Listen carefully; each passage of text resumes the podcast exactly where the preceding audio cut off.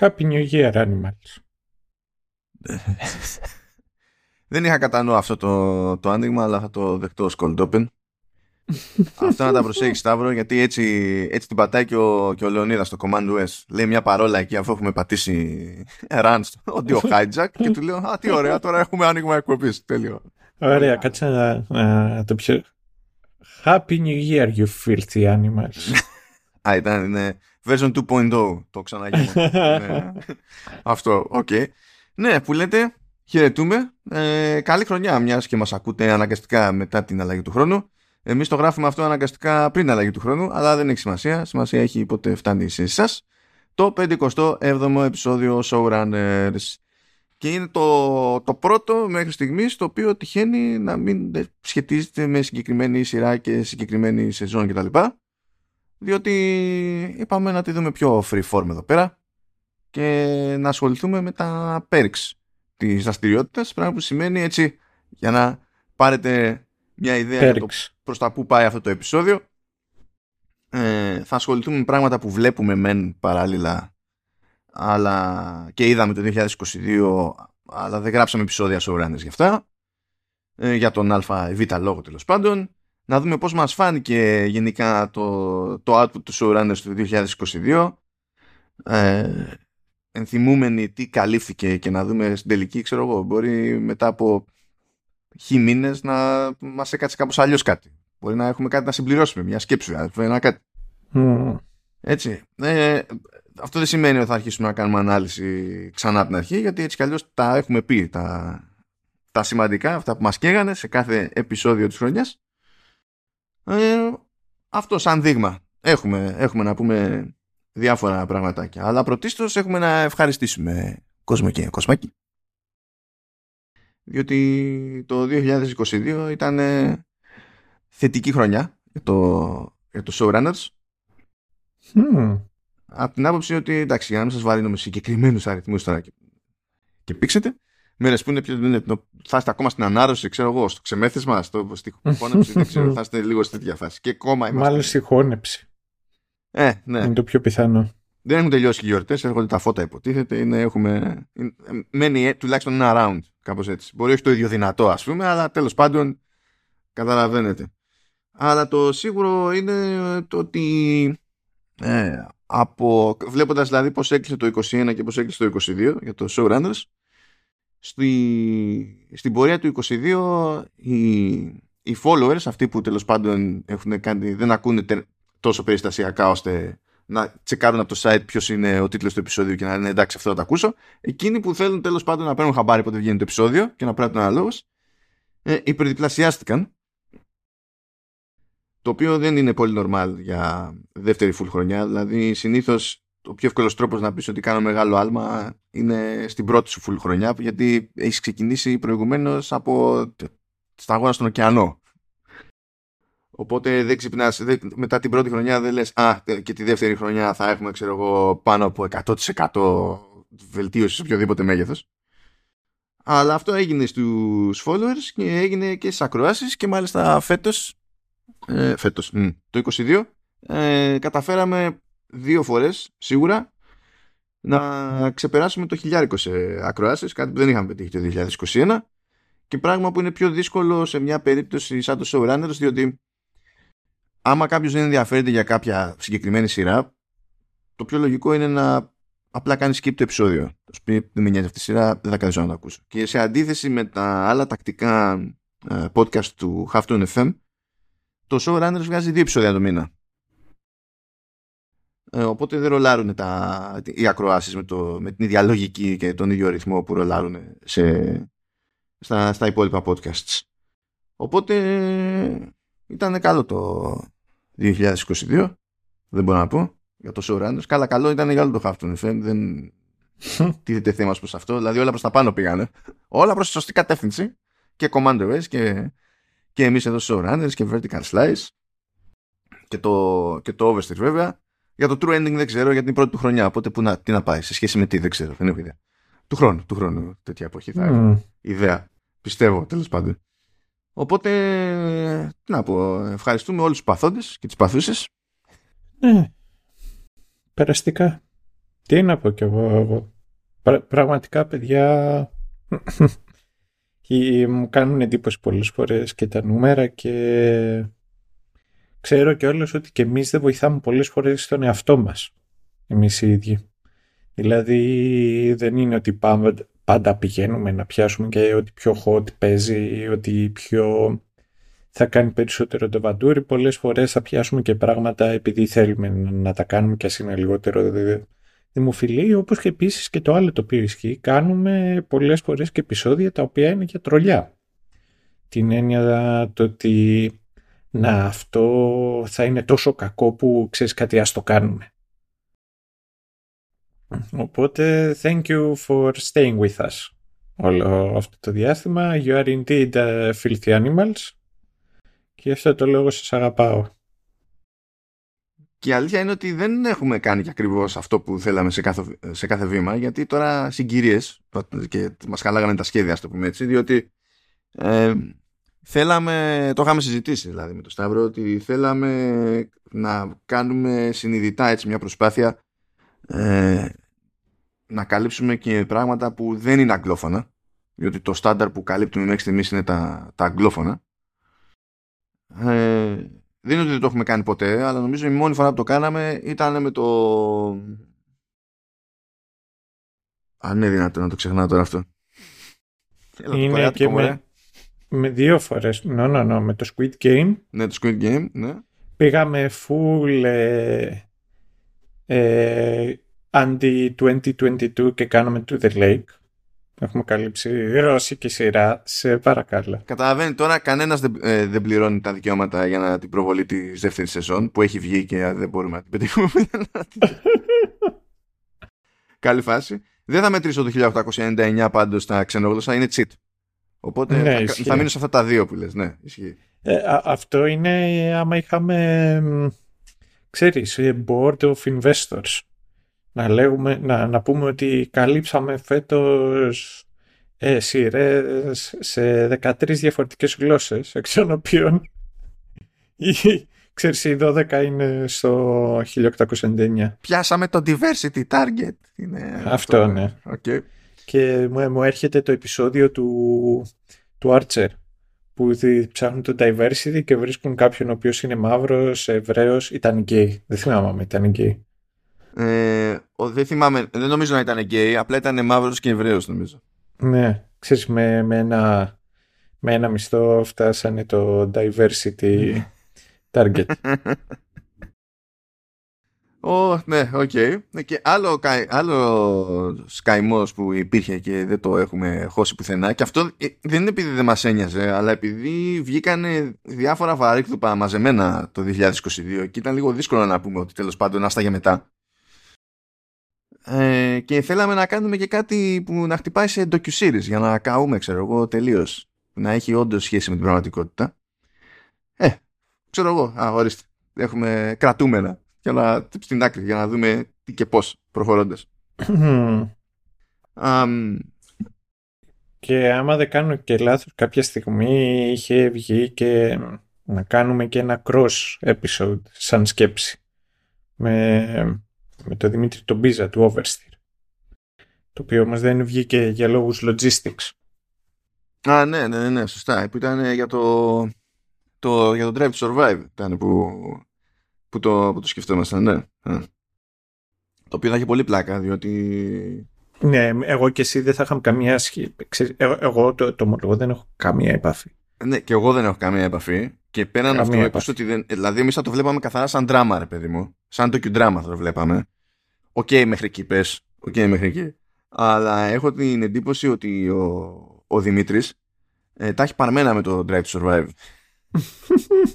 Οπότε θα έχει διπλή πλάκα, διότι θα τα έχει παρμένα αν δεν πέφτω έξω από μόνος του έτσι κι αλλιώς με το Drive to Survive και θα ήμασταν κι εμείς οι δύο οι άμπαλοι από την άλλη μεριά. που έτσι και το βλέπαμε και ήμασταν και σε φάση γιατί εντάξει, καλή φάση είναι για docudrama. Θα τίλταρε ακόμη περισσότερο και θα ήταν super το επεισόδιο, μόνο από αυτό δηλαδή. Αλλά δεν, δεν, δεν, δεν μπορούσαμε να συνδυάσουμε ωράρια και ημερομηνίες εκεί πέρα για να το κάνουμε. Δεν, δεν, έβγαινε, δεν, έβγαινε. Ναι, δεν έβγαινε. Δεν έπαιζε να βγει αυτό. Εντάξει. Ε, λοιπόν, έτσι για, τη, για την ιστορία, έτσι να θυμηθούμε λίγο τι καλύψαμε φέτος. και να δούμε μαζί με τον Σταύρο τι μας μένει, τι, τι μετανιώνουμε επομένω και όλα τα συναφή.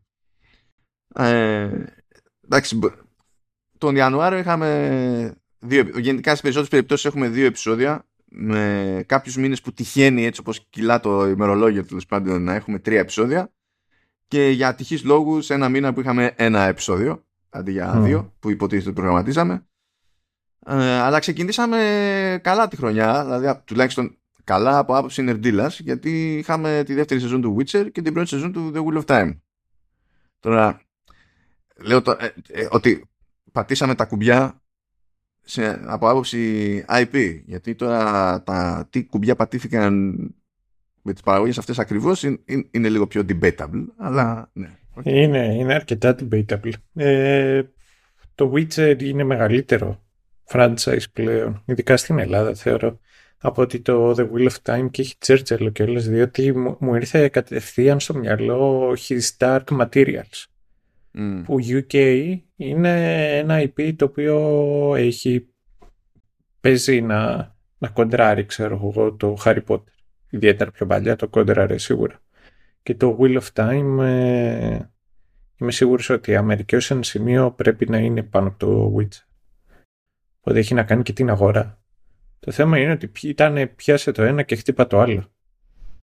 Δηλαδή όλο ήταν κάπου που ψηλοσκάτωνε ναι, εγώ να σου πω αλήθεια, βλέπω έτσι με μια σχετική συμπάθεια το The Wheel of Time.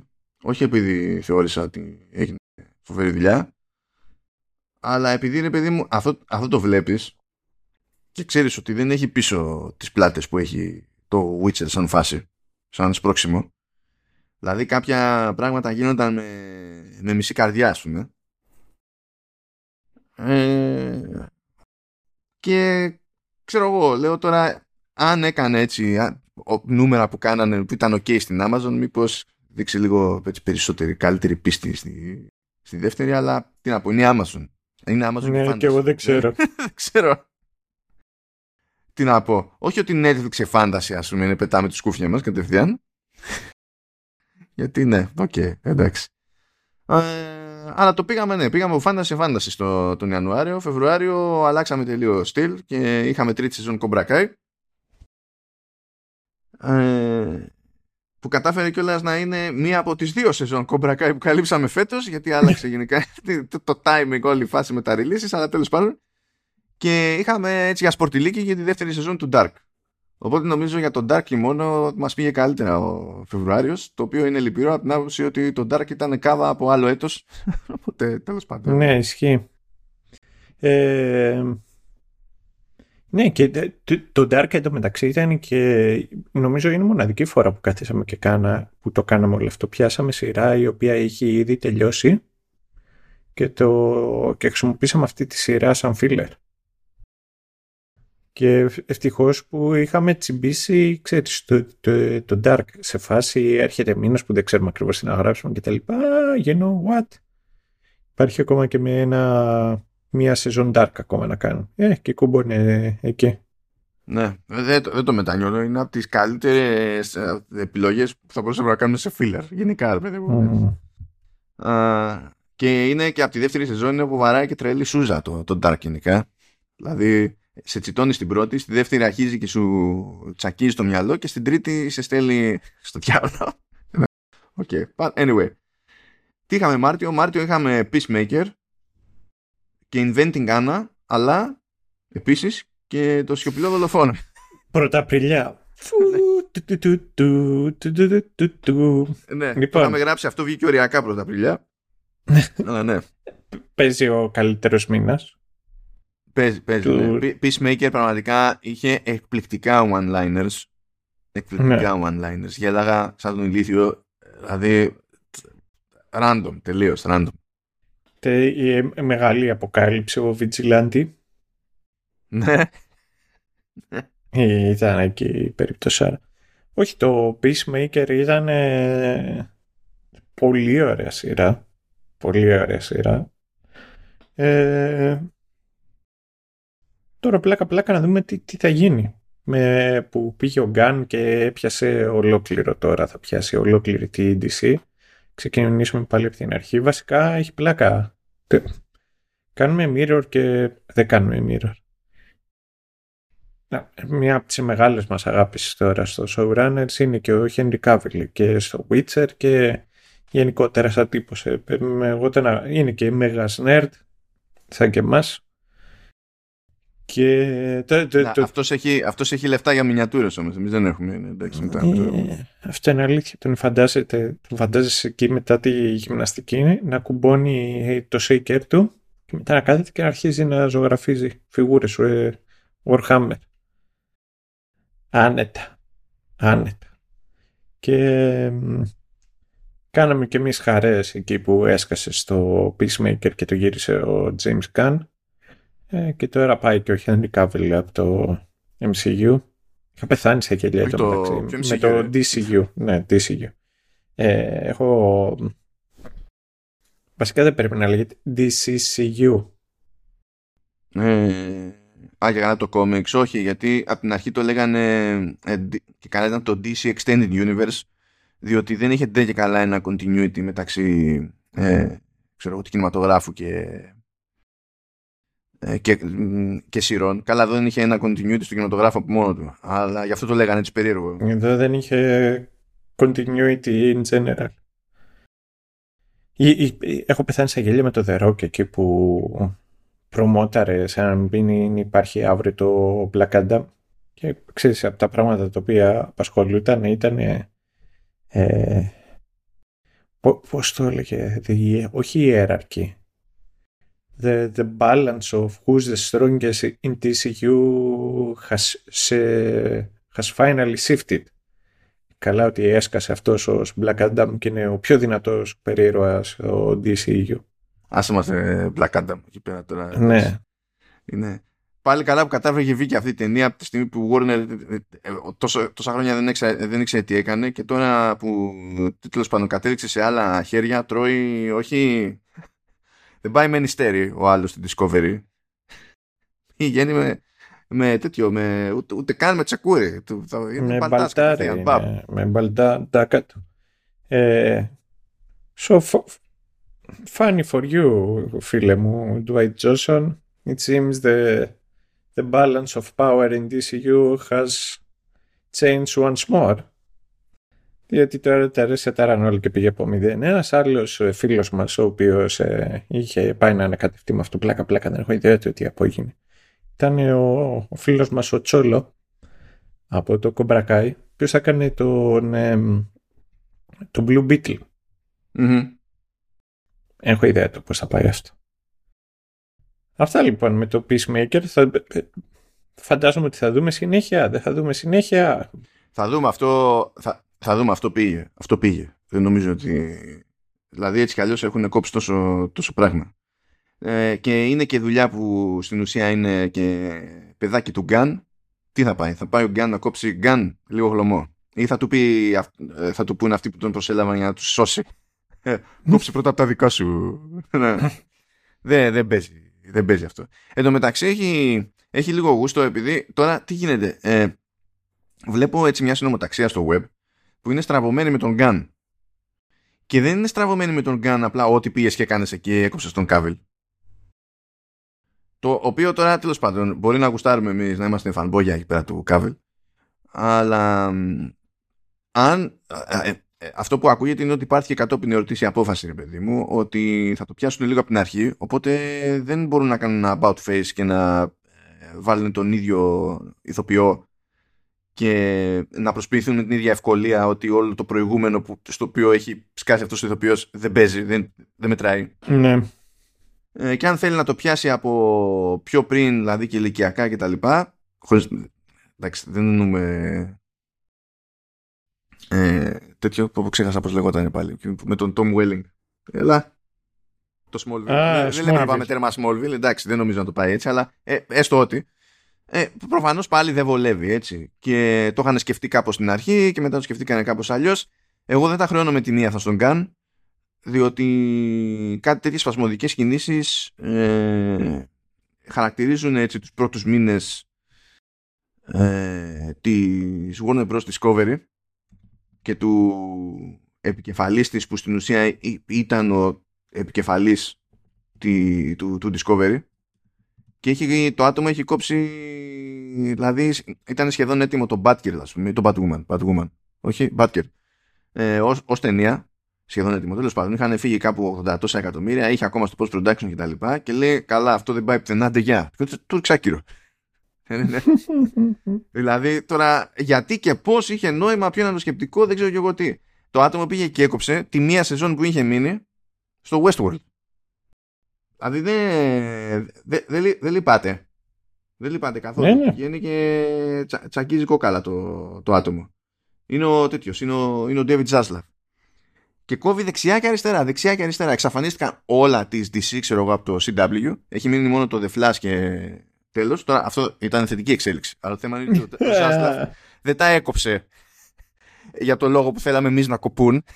τα έκοψε για, για άλλους. Παίζουν ρόλο αυτά και γενικά παίζει γενικότερη σφαγή. Απλά είδα και ένα μίσος εκεί στον Γκάν του στείλω ότι έκανε κάποιο είδους ζημιά στο MCU φαντάζομαι επειδή δεν ήταν το, το ίδιο cool το πιο πρόσφατο Guardians of the Galaxy πόση άλλη ζημιά έκανε στο MCU γιατί κατά τα άλλα ο Γκάν... Ποιο Guardians of the Galaxy που, το οποίο δεν έχει βγει ακόμα όχι, λέμε τώρα για το δεύτερο σε σχέση με το πρώτο, ξέρω εγώ. Το τρίτο χαίρομαι ναι. πολύ. Αλλά θέλω να πω ότι ο Γκάν δεν θυμάμαι να έχει προλάβει να κάνει πολλά πράγματα στο, ε, για, για MCU. Και λέ, νομ, υπάρχει μια θεωρία ότι αυτό το στυλ που πέτυχε με το χαβαλετζίδικο στο Guardians στο The Galaxy ε, μετά απλώθηκε σε όλο το MCU και όλο το MCU πήγε να το αντιγράψει. Ναι, αλλά σε αυτό δεν φταίει ο Γκάν. Δεν, ήταν ο Γκάν στα ενία, ήταν ο, ο Kevin Feige στα, στα ενία δεν πήγε, δεν πήγε, δεν πήγε ο Gunn και είπε πάρε το, δηλαδή ορίστε, εγώ, εγώ θα σας φέρω τον Taika Waititi και θα γίνει της κακομήρας. Δεν, δεν ξέρω, δεν είμαι σίγουρος γιατί, γιατί το έχουν πάρει τόσο προσωπικά με τον Gunn. Αλλά τέλος πάντων, OK. Okay. Anyway. Να μας καθυστερήσει ο άλλο. Ναι.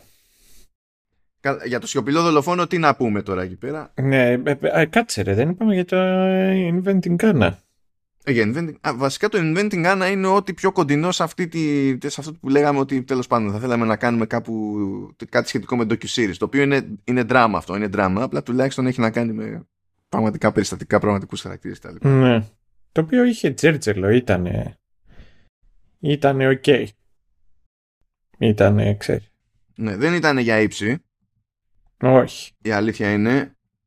Αλλά ταυτόχρονα ε, μου έκανε φοβερή εντύπωση η, το, το πώς έπαιξε γενικά η Τζούλια Γκάρνερ που έτσι κι αλλιώς ο, ο χαρακτήρας του είναι παρανοϊκός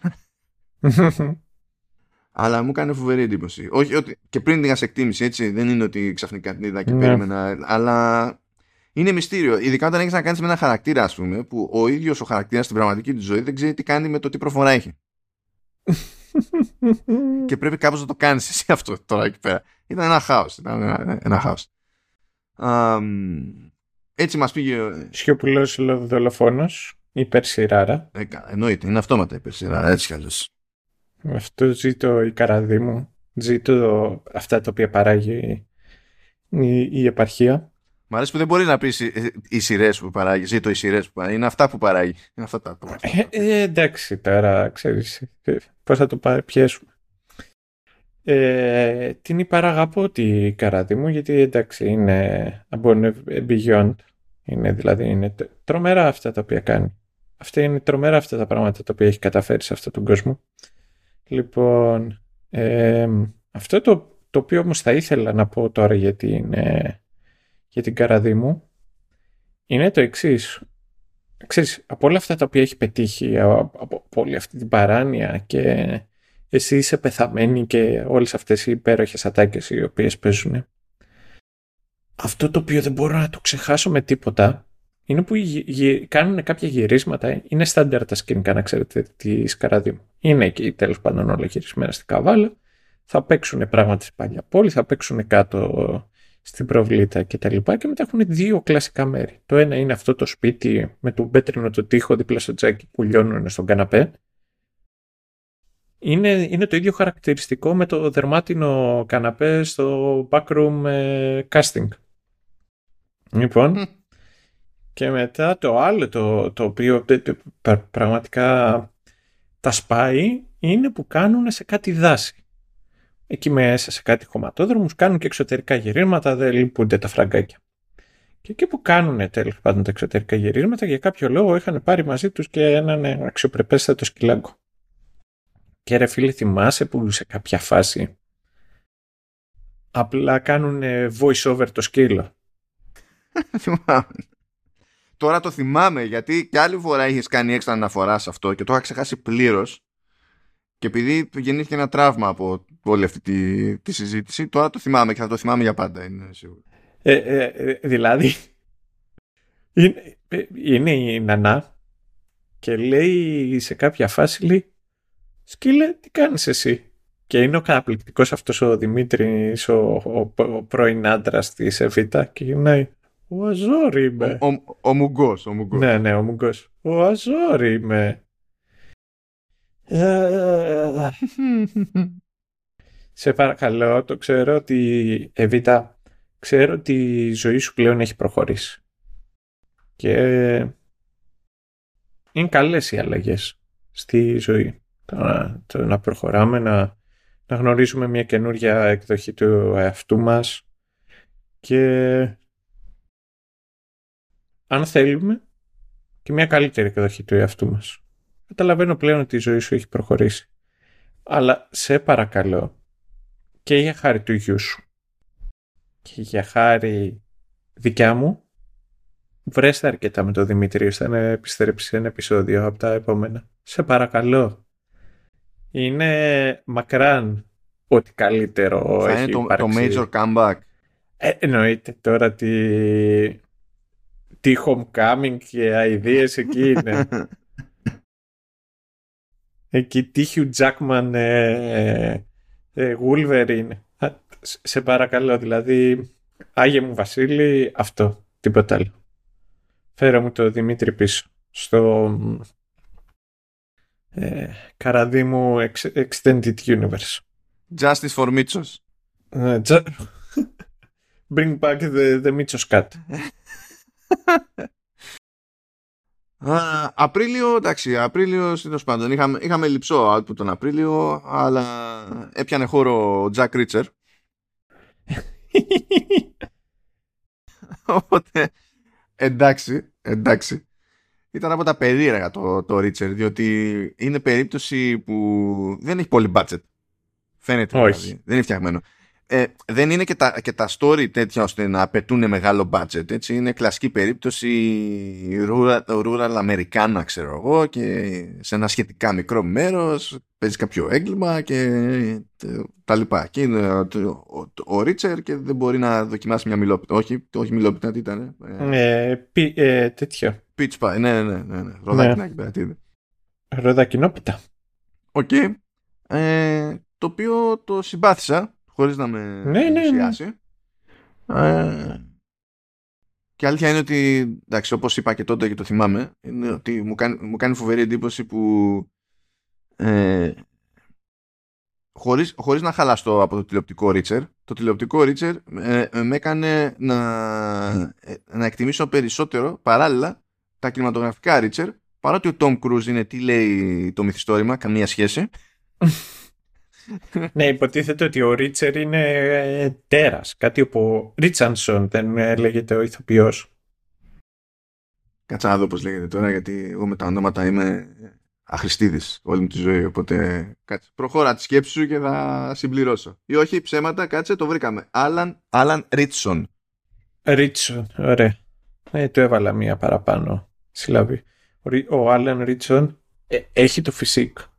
Δηλαδή τον περιγράφει τέρας και τα λοιπά και εκείνη τι είναι. Αλλά αυτό το, το σνάρκινες που του βγάζει ο τέτοιος, ο, ο Κρούζ, δεν το έχει.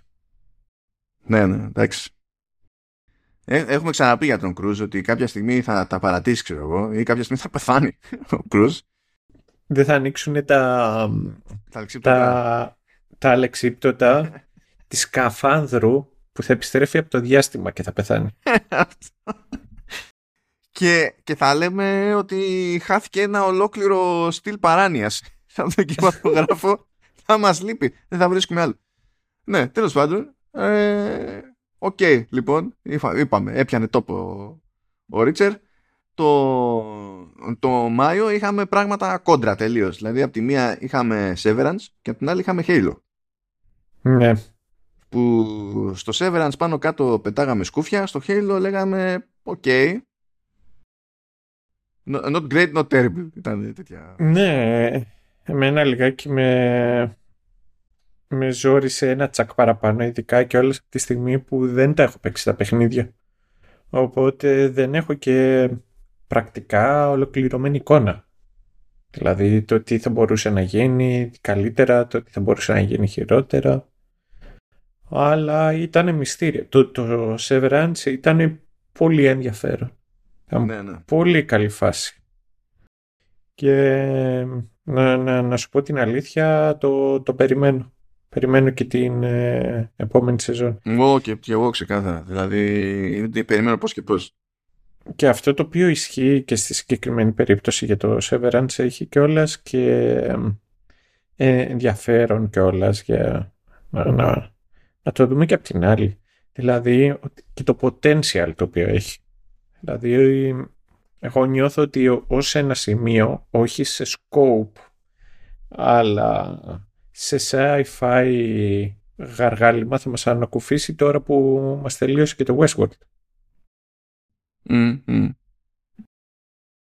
Το δούμε. Που δεν είναι, εντάξει, δεν είναι και τόσο sci-fi. Είναι sci-fi ως προς την ιδέα, αλλά δεν είναι σε κάποιο μακρινό μέλλον, ξέρω εγώ. Ναι, εντάξει, δεν είναι dystopic or something. Ναι, ναι, ναι. ναι. Α, τώρα για το Halo, εντάξει, τι να πω. Δεν, δηλαδή δεν είναι μάπα, αλλά έπρεπε να είναι καλύτερο. Έπρεπε να είναι καλύτερο, αν μη τι άλλο, για το ότι είναι από ό,τι IP μπορεί να έχει στα χέρια της η Microsoft, το Halo είναι το, το αυτομάτως μεγαλύτερο. Ήθελε πιο προσοχή το πράγμα. Βέβαια είναι η Microsoft, δεν έχει συγκλονιστική εμπειρία στα πράγματα. Πια θα βγω και κούρευτο. Ναι, ρε, δεν είναι σαν τη Sony, ξέρω. Ναι, καλά, και η Sony τώρα θα φανεί. Αυτό θέλω να σου πω. Της κατά είναι γαμότο. Γιατί αν δούμε τι κάνει στο κινηματογράφο η Sony με πράγματα που, που είναι δικά της τόσα χρόνια θα, θα κλαίμε. Και μην πετάχτε κανένα να πει Spider-Man, δεν είναι δικό της και εκεί πέρα επειδή πρέπει να πετύχει για να μην πάνε πακέτο τα δικαιώματα. Οπότε αν μπλέκει Marvel είναι ωραία. Όταν δεν μπλέκει Marvel είναι Morbius. Οπότε μην ξεκινήσουμε debate. It's Morbing time.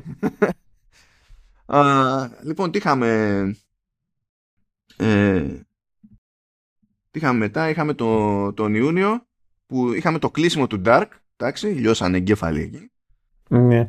Και είχαμε και το λανσάρισμα του Disney Plus, οπότε πιάσαμε τότε και την πρώτη σεζόν του Mandalorian. Ναι. Να πιάσουμε το, το Star Wars εκεί, τη, τη φάση που περάσαμε με Star Wars. Εγώ αυτό το οποίο θα πω για το Dark είναι το ότι και παίζει να το έχω ξαναπεί και άλλη φορά ότι το... είχες κρατήσει πολύ καλές σημειώσεις και είχες πιάσει πολύ καλά το τέλος, δηλαδή το πώς το έδαινε, το πώς το εξηγούσες. Φαντάζομαι ότι εγώ που το είχα δει, το είχα διαβάσει και το είχα κατανοήσει, με βοήθησε ε, και να το καθαρίσω. Ε, ήμουν έντρομος, mm. ήμουν έντρομος. Mm. Ε, ε, δηλαδή, ακόμα και στην περίπτωση του 1899 που και εκεί είπα θα κλακάς, εκεί είπα θα κλακάς διότι φτάνει, είπαμε, το, το έλεγα πρόσφατα, ναι. φτάνεις στο τελευταίο επεισόδιο και λες γιατί κρατάει σημείο στη ώρα; δηλαδή είναι πάντα για, για φούντο όλα έτσι όπως είναι. Αλλά στο, στο Dark δεν είχε τέτοιο πράγμα, αλλά δεν είχα, είχα απόλυτο άγχος. Ακόμα και όταν τα ίσιονα μετά σε δεύτερο πα και τέτοια είχα, ότι δεν θα. Πώς θα τα πω αυτά σε άνθρωπο και θα βγει άκρη. Mm. Δεν, δεν, είχα καμία εμπιστοσύνη στην όλη προετοιμασία που είχα κάνει. Καμία. καμία. Αλλά τι, τι, τι, τι λιώσιμο σειρά. Τι λιώσιμο σειρά. Δηλαδή, εντάξει, τι να, τι να πω για αυτή τη σειρά. Τρελό πράγμα.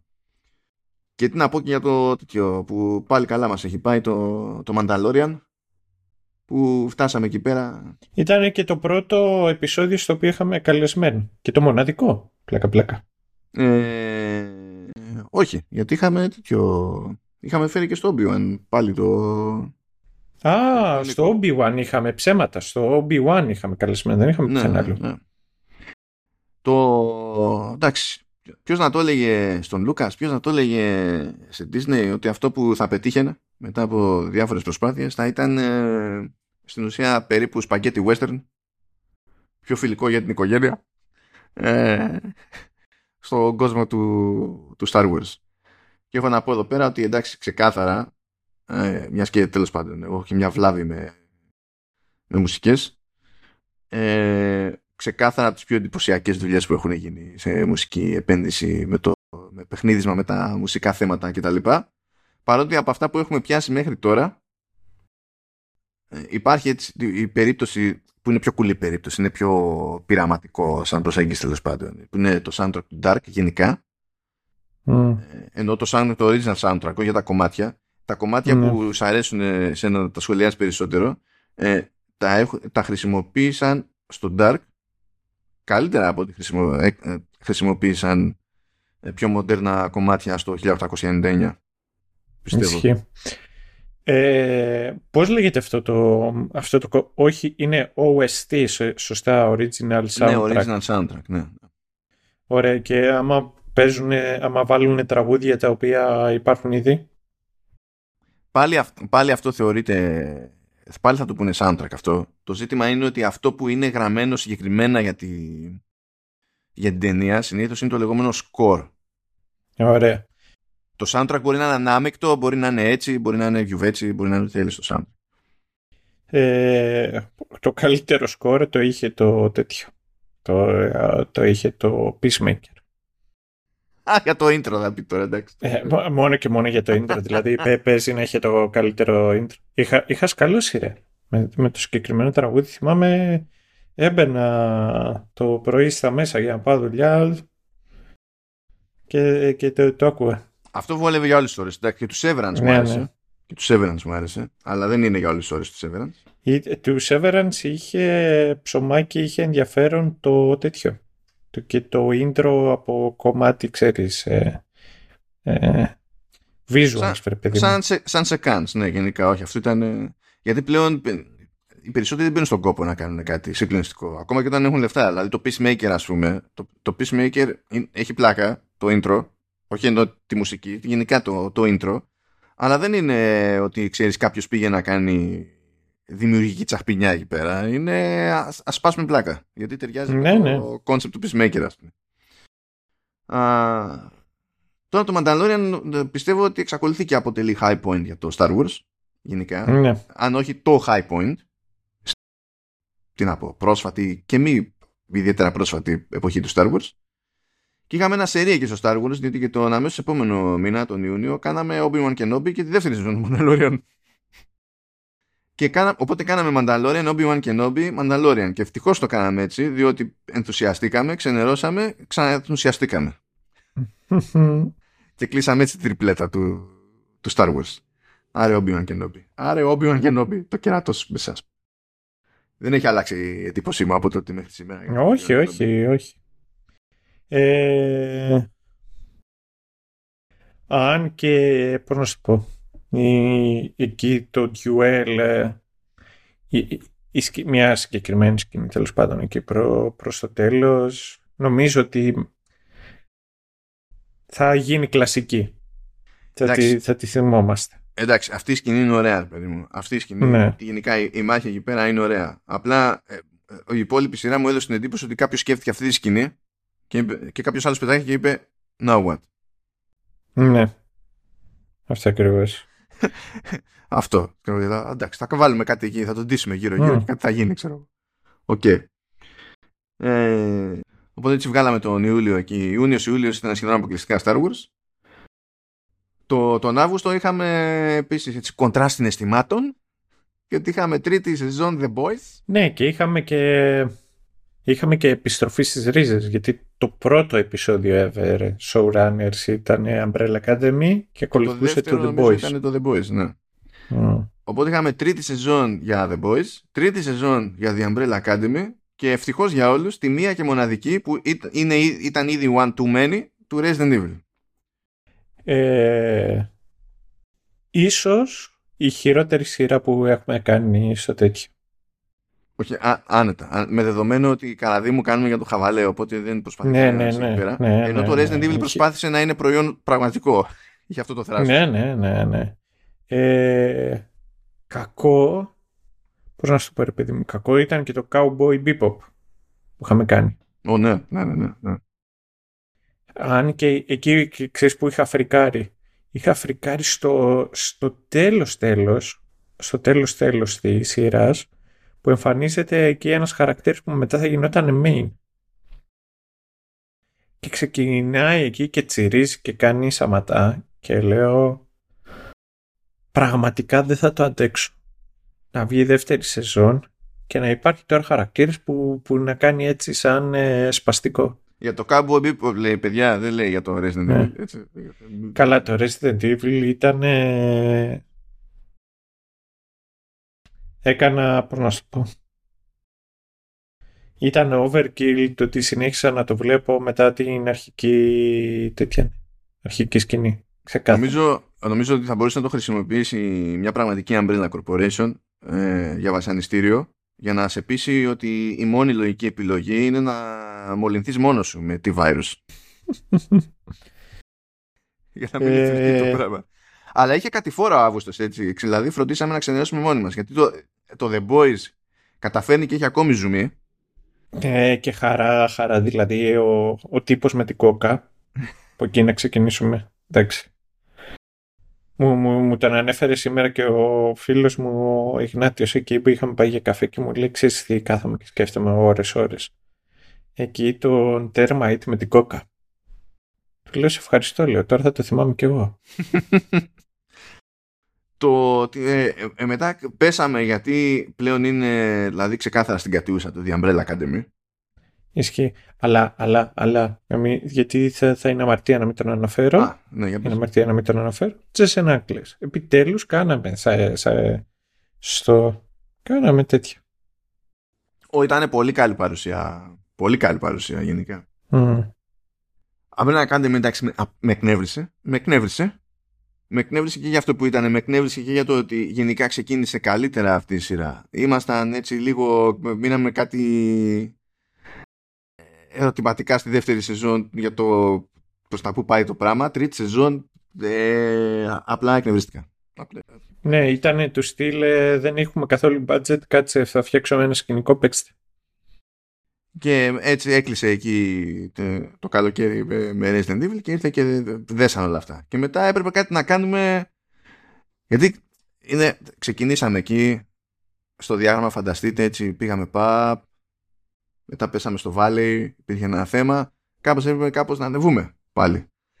Και τι κάναμε στην προσπάθεια μας να ανεβούμε. Είδαμε The Sandman, το οποίο, οκ, Ναι. εντάξει, αλλά ταυτόχρονα πιστεύω κατώτερο των περιστάσεων και όχι επειδή γινόταν ο ντόρος εκεί πέρα ε, για το ποιος είναι γιατί αυτή είναι μαύρη γιατί είναι το έτσι κτλ. Έχει άλλα ζητήματα η σειρά, δεν είναι αυτά τώρα σοβαρά ζητήματα για να τα συζητάμε. Ε, ε, Έχει, είχε κάποια δημιουργικά off. Τόσο πολύ που αυτό το μόνο πράγμα που μου έχει μείνει πραγματικά σαν επεισόδιο ήταν και αυτό μισό στην ουσία ήταν το δεύτερο μισό από το 11ο που έσκασα προειδοποίητο ε, που ήταν με τη Μελισάνθη Μάχουτ. Δηλαδή αυτό μου είχε μείνει περισσότερο. Σαν, σαν φάση. Ε, τέλος πάντων. Δεν ξεκινήσαμε στραβά το φθινόπωρο τέρμα αλλά ήταν, ήταν λίγο περίεργα. Ε, και... Ήταν το potential και το πώς έφτασε αλλά ήταν ήτανε ok. Και μετά ήρθαμε σε Cobra Kai τέταρτη σεζόν. γιατί αντί να το κάνει πρωτοχρονιάτικο event η Netflix είπε όχι γιατί να το κάνουμε αυτό; Θα βγάλουμε έχουμε κανονίσει ότι κάπου εκεί στα Χριστούγεννα θα βγάλουμε το The Witcher Blood Origin. ναι. Mm. Τέλος πάντων. Τέλος πάντων. Έστω ότι. Εντάξει, νομίζω, ε, ε, θυμάμαι καλά ότι μας είχε μείνει εντύπωση ότι οκ, ξέρω εγώ, κομπρακάει, αλλά κάπου πρέπει να τελειώνει το πράγμα. Ναι, ότι αυτό λέγαμε, ότι η...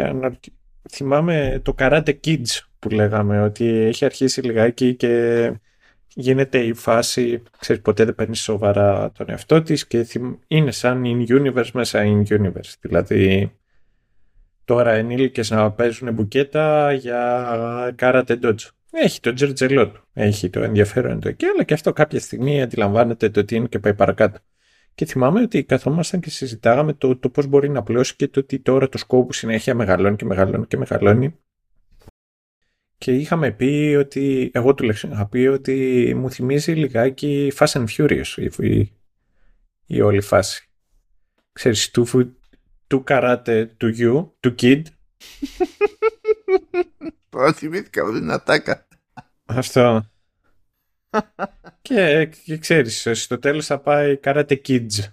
Θα, θα, θα πάει έτσι όλη αυτή η φάση. Το καλό με αυτό το επεισόδιο είναι ότι μας παίρνει να βάλω ηλίθιο τίτλο και νομίζω ότι ε, άνετα μπορεί να χρησιμοποιηθεί το του Karate του Kid for a change. Ε, άστο τώρα είναι... έχουμε περιθώριο ακόμα για ηλίθιες ατάκες. Καλά, θα δούμε, θα δούμε. Θα δούμε. Α, τι κάναμε μετά; Μετά όντως καταφέραμε να φτιάξουμε λίγο κέφι γιατί πήγαμε σε Cyberpunk Netrunners. Mm. Ε, φτιάξες και κέφι. Να μα τελείς αυτό.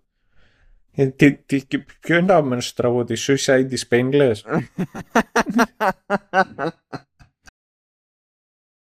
Εγώ έτσι φτιάχνω κέφι. Ω, δεν κατάλαβα. Όταν σας βλέπω και χαίρεστε μου πέφτω ψυχολογικά. Δεν μπορώ. Σταύρο, αυτά δεν ξέρεις πώς είμαι. Είναι, εντάξει. Ε, ήταν τέτοιο, δηλαδή ήλπιζα, αλλά μου άρεσε το πόσο καλοδουλεμένο ήταν σαν κόνσεπτ και τέτοια. Και έκανε σε σχετικά μικρό χρονικό διάστημα, από την άποψη της διάρκειας που είχε, έτσι να δουλέψει, το, το Studio Trigger, πράγματα που οι άλλοι πασχίζουν, ξέρω εγώ, σε 500 σεζόν και ακόμη αυτό είναι. Αλλά το εχουν αυτό οι Ιάπωνες. Άμα τους βάλεις να γυρίσουν κανονική σειρά, θα είναι ανάπηροι. Άμα τους βάλεις να κάνουν άνιμε όμως, θα τη βγάλουν την άκρη, δεν έχουν πρόβλημα. Και ήμασταν έτοιμοι ψημένοι, γιατί ξεκινούσε νέο Nerdran εκεί πέρα. Ήμασταν έτοιμοι ψημένοι και πάμε και μας κάνει The Rings of Power.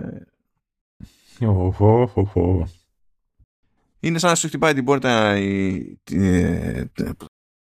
όχι να σου χτυπάει. Είναι. Τι, τι να είναι σαν να σου κλωτσάει τα αρχίδια, μάλλον. Ναι.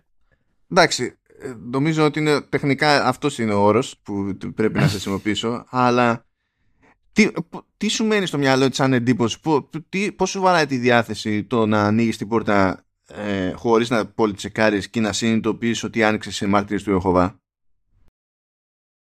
αυτό, αλλά σε Amazon. Ναι, ναι, ναι. Αυτό, αυτό. Δηλαδή, έτσι, ναι. είναι, στο, είναι λίγο στο φάση φτού. Δηλαδή ήξερα ότι δεν έπρεπε. Ισχύει. Μένα ήταν σε φάση... Έχω να, να πω την εμπειρία μου. Μπορώ να, παρουσί, να παρομοιάσω το, το Rings of Power με μια πραγματική εμπειρία που είχα τώρα πρόσφατα. Πάω να φύγω από το σπίτι. Σταματάει εκεί μια βέσπα απ' έξω και ήταν κάτι γειτονές μου και ένα ζευγάρι λίγο μεγαλύτερη και ρε φίλε που κάνουν μέσα στην αυλή και κάθονται και στο κιλό κάθονται στην αυλή μου. Και λένε να κάνουμε ένα τσιγάρο. Λέω, μα έφευγα. Έλα, λέει εδώ πέρα δεν έρχεσαι ποτέ, δεν μας μιλάς. Λέω, μα δεν θέλω να μιλάω. Και μου ξεκινάνε εκεί την κουβέντα. Και μου λένε... Μου λέει αυτός ο τύπος, λέει, εγώ ξέρω τι είσαι, γι' αυτό είσαι μουντρούχος, δεν θες να μιλήσεις σε κανέναν. Λέω γιατί; Λέει ξέρω εγώ τι είσαι. Και να του λέει γυναίκα του, μην του το πεις, μην του το πεις, δεν μπορείς να του το πεις αυτό. Έλα τώρα, εγώ θα σου το πω γιατί τα λέω έτσι χήμα όπως είναι. Εσύ είσαι τρομοκράτης, είσαι πυρήνες της φωτιάς, εγώ σε έχω καταλάβει.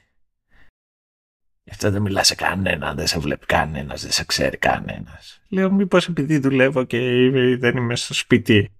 Έλα τώρα, τώρα σε έχω καταλάβει εγώ, αλλά δεν πειράζει εγώ γουστάρω κάτι τέτοιο τύπους. Πότε θες λέει να βγούμε εκεί να τα πιούμε, να τα, να τα πιούμε και τα άλλα, να, να γουστάρουμε. Βγαίνεις καθόλου; Ε, όχι, δεν βγαίνω. Δηλαδή δεν έρθεις μαζί μας μπουζούκια; Όχι, λέω, δεν είναι μπουζούκια, παπαπά. Λέω, τι, τρέμπανα, λέω, δεν, δεν έρχομαι εγώ σε αυτό. Λέει, εντάξει ρε φίλε, δεν θέλω να έρθεις μαζί μας σε μια δισκοτέκ. Λέω, δισκοτέκ. δεν, δεν είναι αυτή, λέω, αυτού είδους η διασκεδάση δεν είναι για μένα. Επίσης σχέση για αυτό με μπουζούκια, αλλά τέλος πάντων, ναι, πω και. Ναι, ναι, ναι. Και μετά μου λέει, ε, να σου πω τουλάχιστον πηδάς καθόλου, αδερφέ. Ου, λέω, κάθε μέρα, λέω, εγώ είμαι πολύ άμορος. Καλά, εσύ τώρα είσαι. και μου λέει, Καλά, εσύ τώρα με κοροϊδεύεις, αλλά εγώ έχω δει τις χοντρούλες που μπαίνουν βγαίνουν μέσα στο σπίτι σου. Και πήγα να πω, δεν είναι χοντρούλες, ένα και μετά δύο, για ποιο λόγο το king shaming. και μου λέει, «Ε, πάμε τουλάχιστον για μια μπύρα, αν τα καταφέρεις, γιατί εγώ φεύγω Παρασκευή και γυρνάω Κυριακή, δεν μπορείς να με ακολουθήσεις. Λέω, «Ε, αυτό είναι το σίγουρο, λέω, γι' αυτό το λόγο δεν μπορούμε να βγούμε.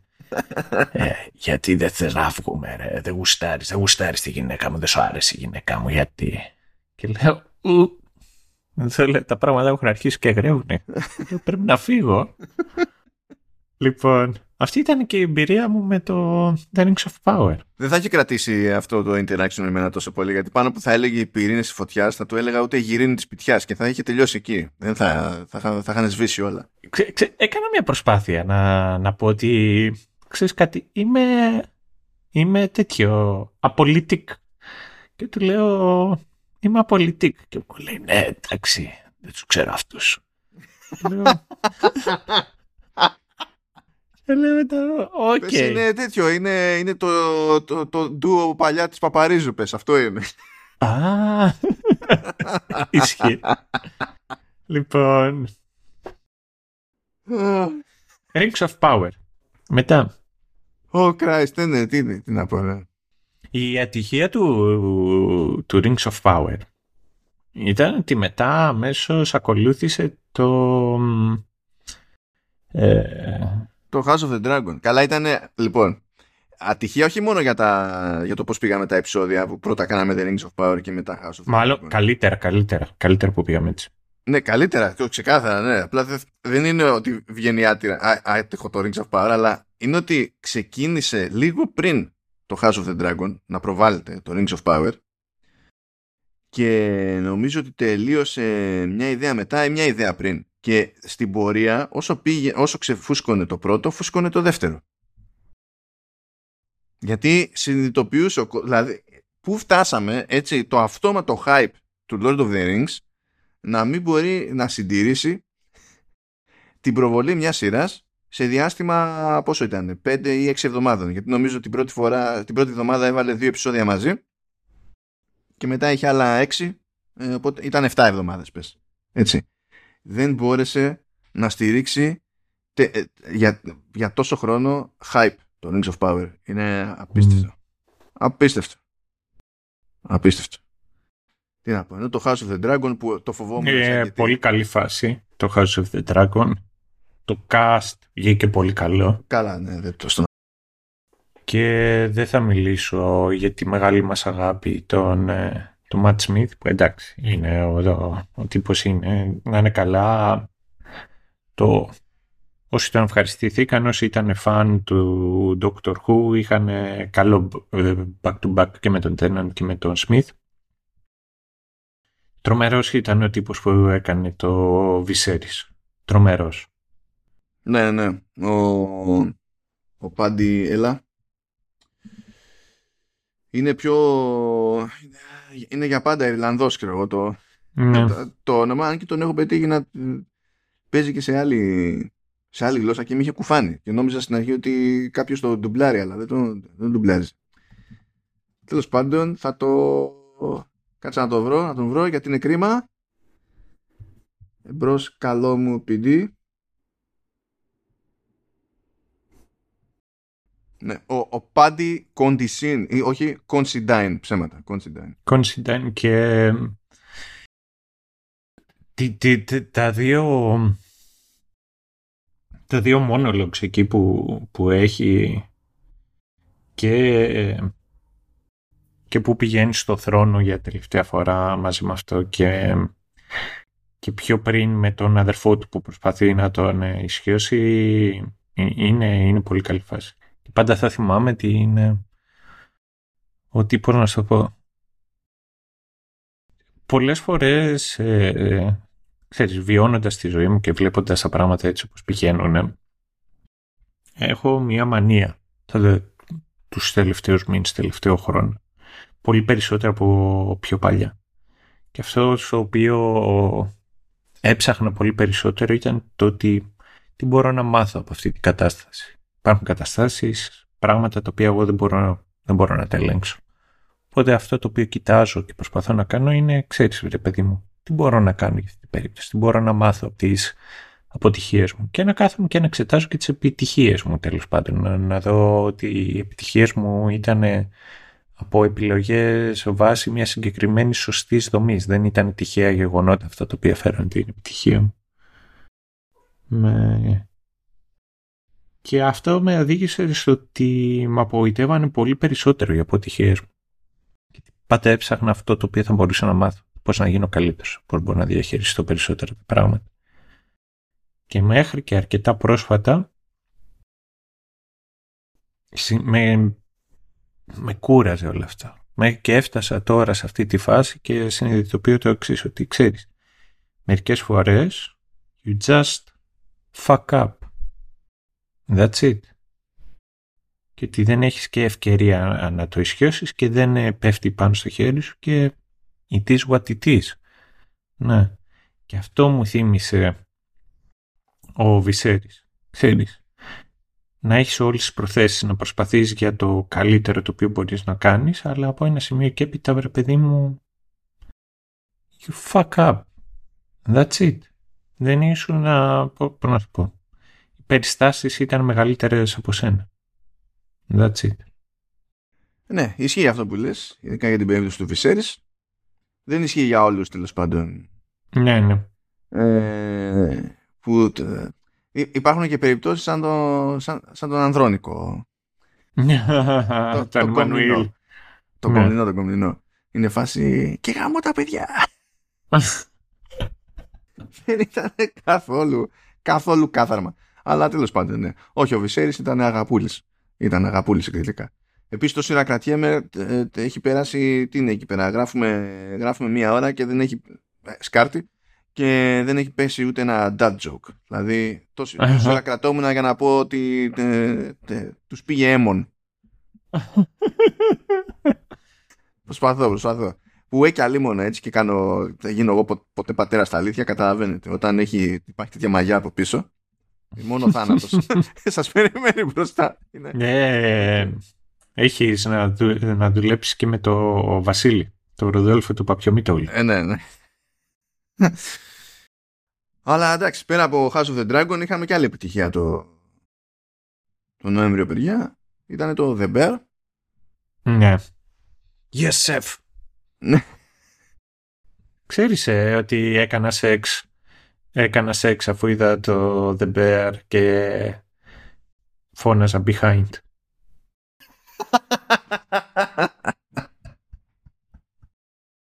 Της είπα, ξέρεις, έχουμε δει το Έχουμε δει το The Bear και της λέω έλα εδώ. Πάμε μέσα και μου λέει Yes chef.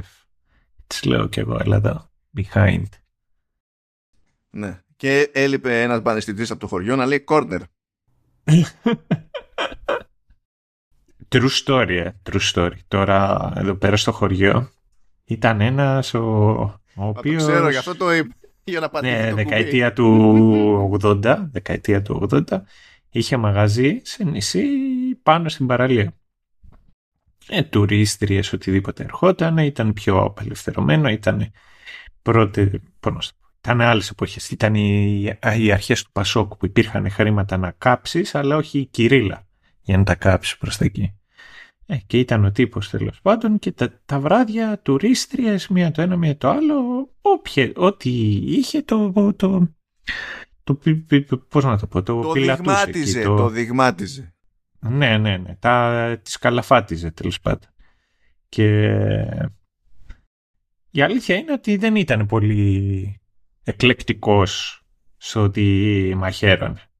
Ε, και τον επηράζανε οι άλλοι ότι τις βάζεις στα τέσσερα και ότι αυτές είναι σαν γουρνοπούλες. Ε, και αφού τον είχαν κοροϊδέψει ότι δεν, ε, δεν βρίσκει, ξέρεις, ωραίες κοπέλες για να, για να περνάει χρόνο μαζί τους και τον ε, κοροϊδεύανε. Κάποια στιγμή λέει και, και αυτός ότι πετυχαίνει μια καλυγκόμενα και είχε καταλάβει ότι ήταν κάποιος ο οποίος τον ε, έπαιρνε μάτι. Έχουν πάει λοιπόν κάτω στην παραλία, κοιτάζει ο δικός μας εκεί ο ήρωας δεξιά και αριστερά, κοιτάζει εκεί δεξιά και αριστερά και φωνάζει, σηκώνεται πάνω και λέει «Πού είσαι ρε Μιχάλη» λέει. «Να με δεις σήμερα το τι κομμάτι έχω». και πίσω από τα βράχια ακούγεται μία φωνή και λέει «Ρε κεράτα, πού με κατάλαβες ρε»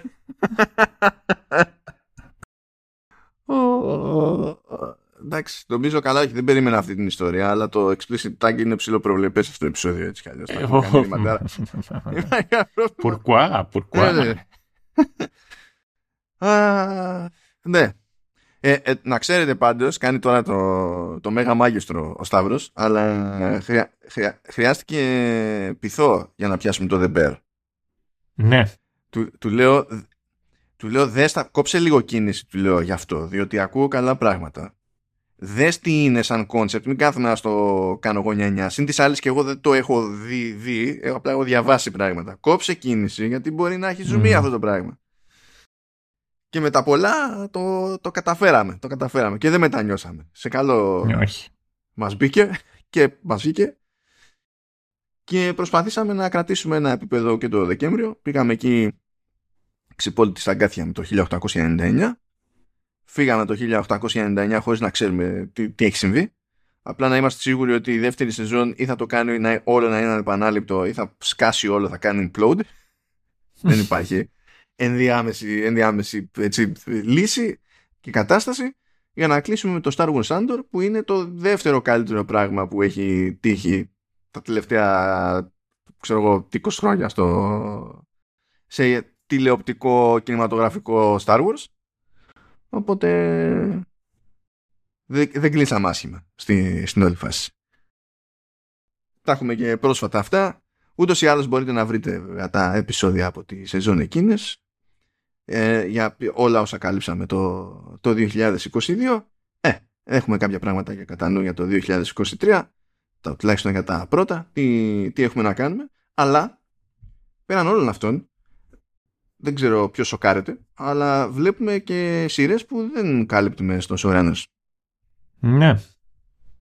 Οπότε είπαμε να χωθούμε λίγο σε αυτό το, σε τέτοια πράγματα να, και για έτσι γενική θέση εντύπωση και για να προτείνουμε βράδερφε ένα κάτι της ή και να πούμε κάτι που μας έκανε εντύπωση ή δεν ξέρω και εγώ τι, οτιδήποτε. Από την όλη φάση. Εγώ να πω την ε, αμαρτία μου πλέον δεν βλέπω και πώς να σου πω το ίδιο πολλές σειρές όπως έβλεπα παλιότερα. Δεν, ε, δεν έχω τον ίδιο χρόνο και ξέρεις, αν μη τι άλλο με, με πονάει. Αυτό. Ε, και δεν έχω και επειδή κάνουμε και το showrunners αυτό το οποίο ισχύει είναι το ότι ξέρεις, μια σειρά την οποία πρόκειται να έβλεπα. Τώρα μου τρώει το showrunner ε, αυτό το spot το οποίο έχω για, για να δω κάτι. Ε, και υπάρχουν, ξέρεις, περιπτώσεις που γουστάρω όπως είναι το, όπως είπαμε και πιο πριν, π.χ. Μ' άρεσε, δεν μ' άρεσε, το Rings of Power θα το έβλεπα. Το House of the Dragon γούσταρα. Ε, π.χ. το Resident Evil Καταλαβαίνω για ποιο λόγο το κάναμε. Πάλι θα το ξανά κάνα για το showrunners, αλλά για την πάρτι μου δεν θα βλέπα περισσότερο από την πρώτη σκηνή. Δηλαδή, παπ θα το, θα το σταματούσα. Το Cyberpunk Φερρυπίν, επειδή δεν έχω παίξει τα παιχνίδια, δεν θα το έβλεπα. Ή θα το έβλεπα σε δεύτερη φάση. Αλλά τέλος πάντων. Είναι... Το, το ίδιο ισχύει και με το Halo. Ε, και αυτό το γουσάρ θα ήθελα να παίξω και κάποια στιγμή τα παιχνίδια, αλλά δεν μου κάνει το ίδιο κλικ σε μένα. Ναι, εντάξει, καλά, λογικό είναι αυτό. Π.χ. αυτό με έχει οδηγήσει και όλα στο να έχω μείνει πίσω και σε σειρές τις οποίες έβλεπα με όρεξη. Ρε, Καλά, μου. σε δηλαδή, κάποιες περιπτώσεις φταίεις εσύ. Γιατί το τελείωμα του Supernatural δεν το έχεις δει εσύ από σκάλαμα στον εγκέφαλο. Όχι... Ναι, ναι, ναι. Αυτό με στεναχωρήσει αυτό. Αλλά π.χ. Θα, θα, θα, σου θέσω το άλλο. Που δεν έχω τελειώσει το Better Call Saul. Ναι, αυτό είναι, είναι λίγο κρίμα. Είναι λίγο κρίμα. Ναι, το οποίο εντάξει, το υπεραγαπώ. Ε, δεν έχω δει φετινή σεζόν που έχει σκάσει στο Netflix ε, ούτε Archer ούτε Rick and Morty. Το οποίο και αυτό το, το αγαπάω. Archer είδα. Αυτό το κάλυψε δηλαδή. Ε, ε, έστω και από περιέργεια πιάνουμε κάθε φορά πιάνουμε κάθε φορά τις δύο προηγούμενες ε, χρονιές που κάναμε showrunners πιάναμε και κάτι του Flanagan. Ναι, φέτος δεν βγήκανε, δεν βόλευαν οι ημερομηνίες. Είχαμε, ξέραμε ότι έπρεπε κάπως να καλύψουμε Rings of Power και House of the Dragon και ύστερα ερχόταν και το 1899 και έγινε ένα ψηλό χάος εκεί πέρα. Οπότε ξέρεις, αυτό είναι και κάτι το οποίο θα θέλαμε να το δούμε φαντάζομαι. Ναι, τουλάχιστον από περιέργεια. Αν και έχω τέτοιο, έχω ένα πρόβλημα εγώ με τον Flanagan που το έχω ξαναπεί σε επεισόδιο Showrunners. Είναι ότι κάνει πάρα πολύ καλή δουλειά στο, στην προετοιμασία. Κάνει πάρα πολύ ωραίο στήσιμο. Ε, αλλά έχω διαφωνίες ως προς το landing. Mm. Έχω κάτι τέτοιες ε, διαφωνίες. Δηλαδή δεν έχω αμφιβολία για το ότι ξέρει το άτομο από horror. Αλλά δεν φτάνει μόνο αυτό τέλος πάντων. Είναι, σαν το, ε, είναι λίγο σαν το πρόβλημα που έχω, αν και εκεί το έχω ακόμη πιο, πιο έντονο, ε, με, τα, με τα American Horror Story. Ναι. Ναι. Και κατ' επέκταση, διότι το ένα φέρνει τ' άλλο, ε, με τις δουλειές του, του Ryan Murphy ο Ryan Murphy πάντα είναι έτοιμος να με ψήνει, δηλαδή με το οποιοδήποτε κόνσεπτ και το στήσιμο και μονίμως μου μένει η εντύπωση ότι κάποιοι χαρακτήρες όλο υπονοείται ότι θα πάνε κάπου και δεν πάνε πουθενά. Ε, όλη η προσπάθεια χρεια... έπρεπε ε, να έχει λιγότερη επεισόδια για να είναι πιο μεστή και τα λοιπά. Και με εκνευρίζει αυτό, με εκνευρίζει διότι παίζει λατρεία για το, για το Nip Tuck, ας πούμε, που είναι χρό, πάνε χρόνια πια βέβαια από το Nip Tuck, αλλά, αλλά παίζει λατρεία.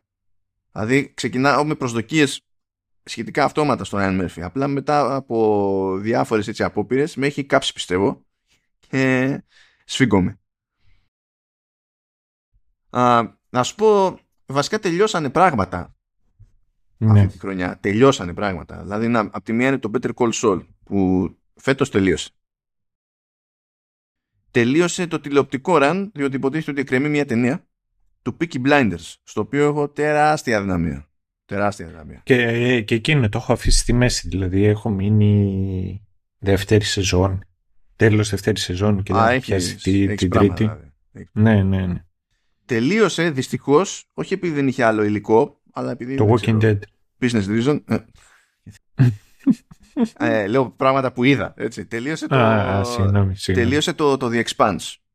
Το οποίο από sci-fi είναι ό,τι πιο legit έπαιζε, ας πούμε.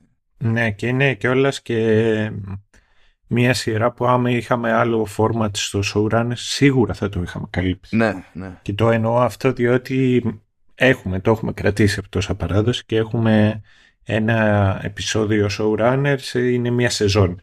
Ε, είναι λιγάκι unlucky. Τώρα βγάζουμε πόσα επεισόδια το χρόνο. Give or take βγάζουμε 20 κάτι επεισόδια το χρόνο.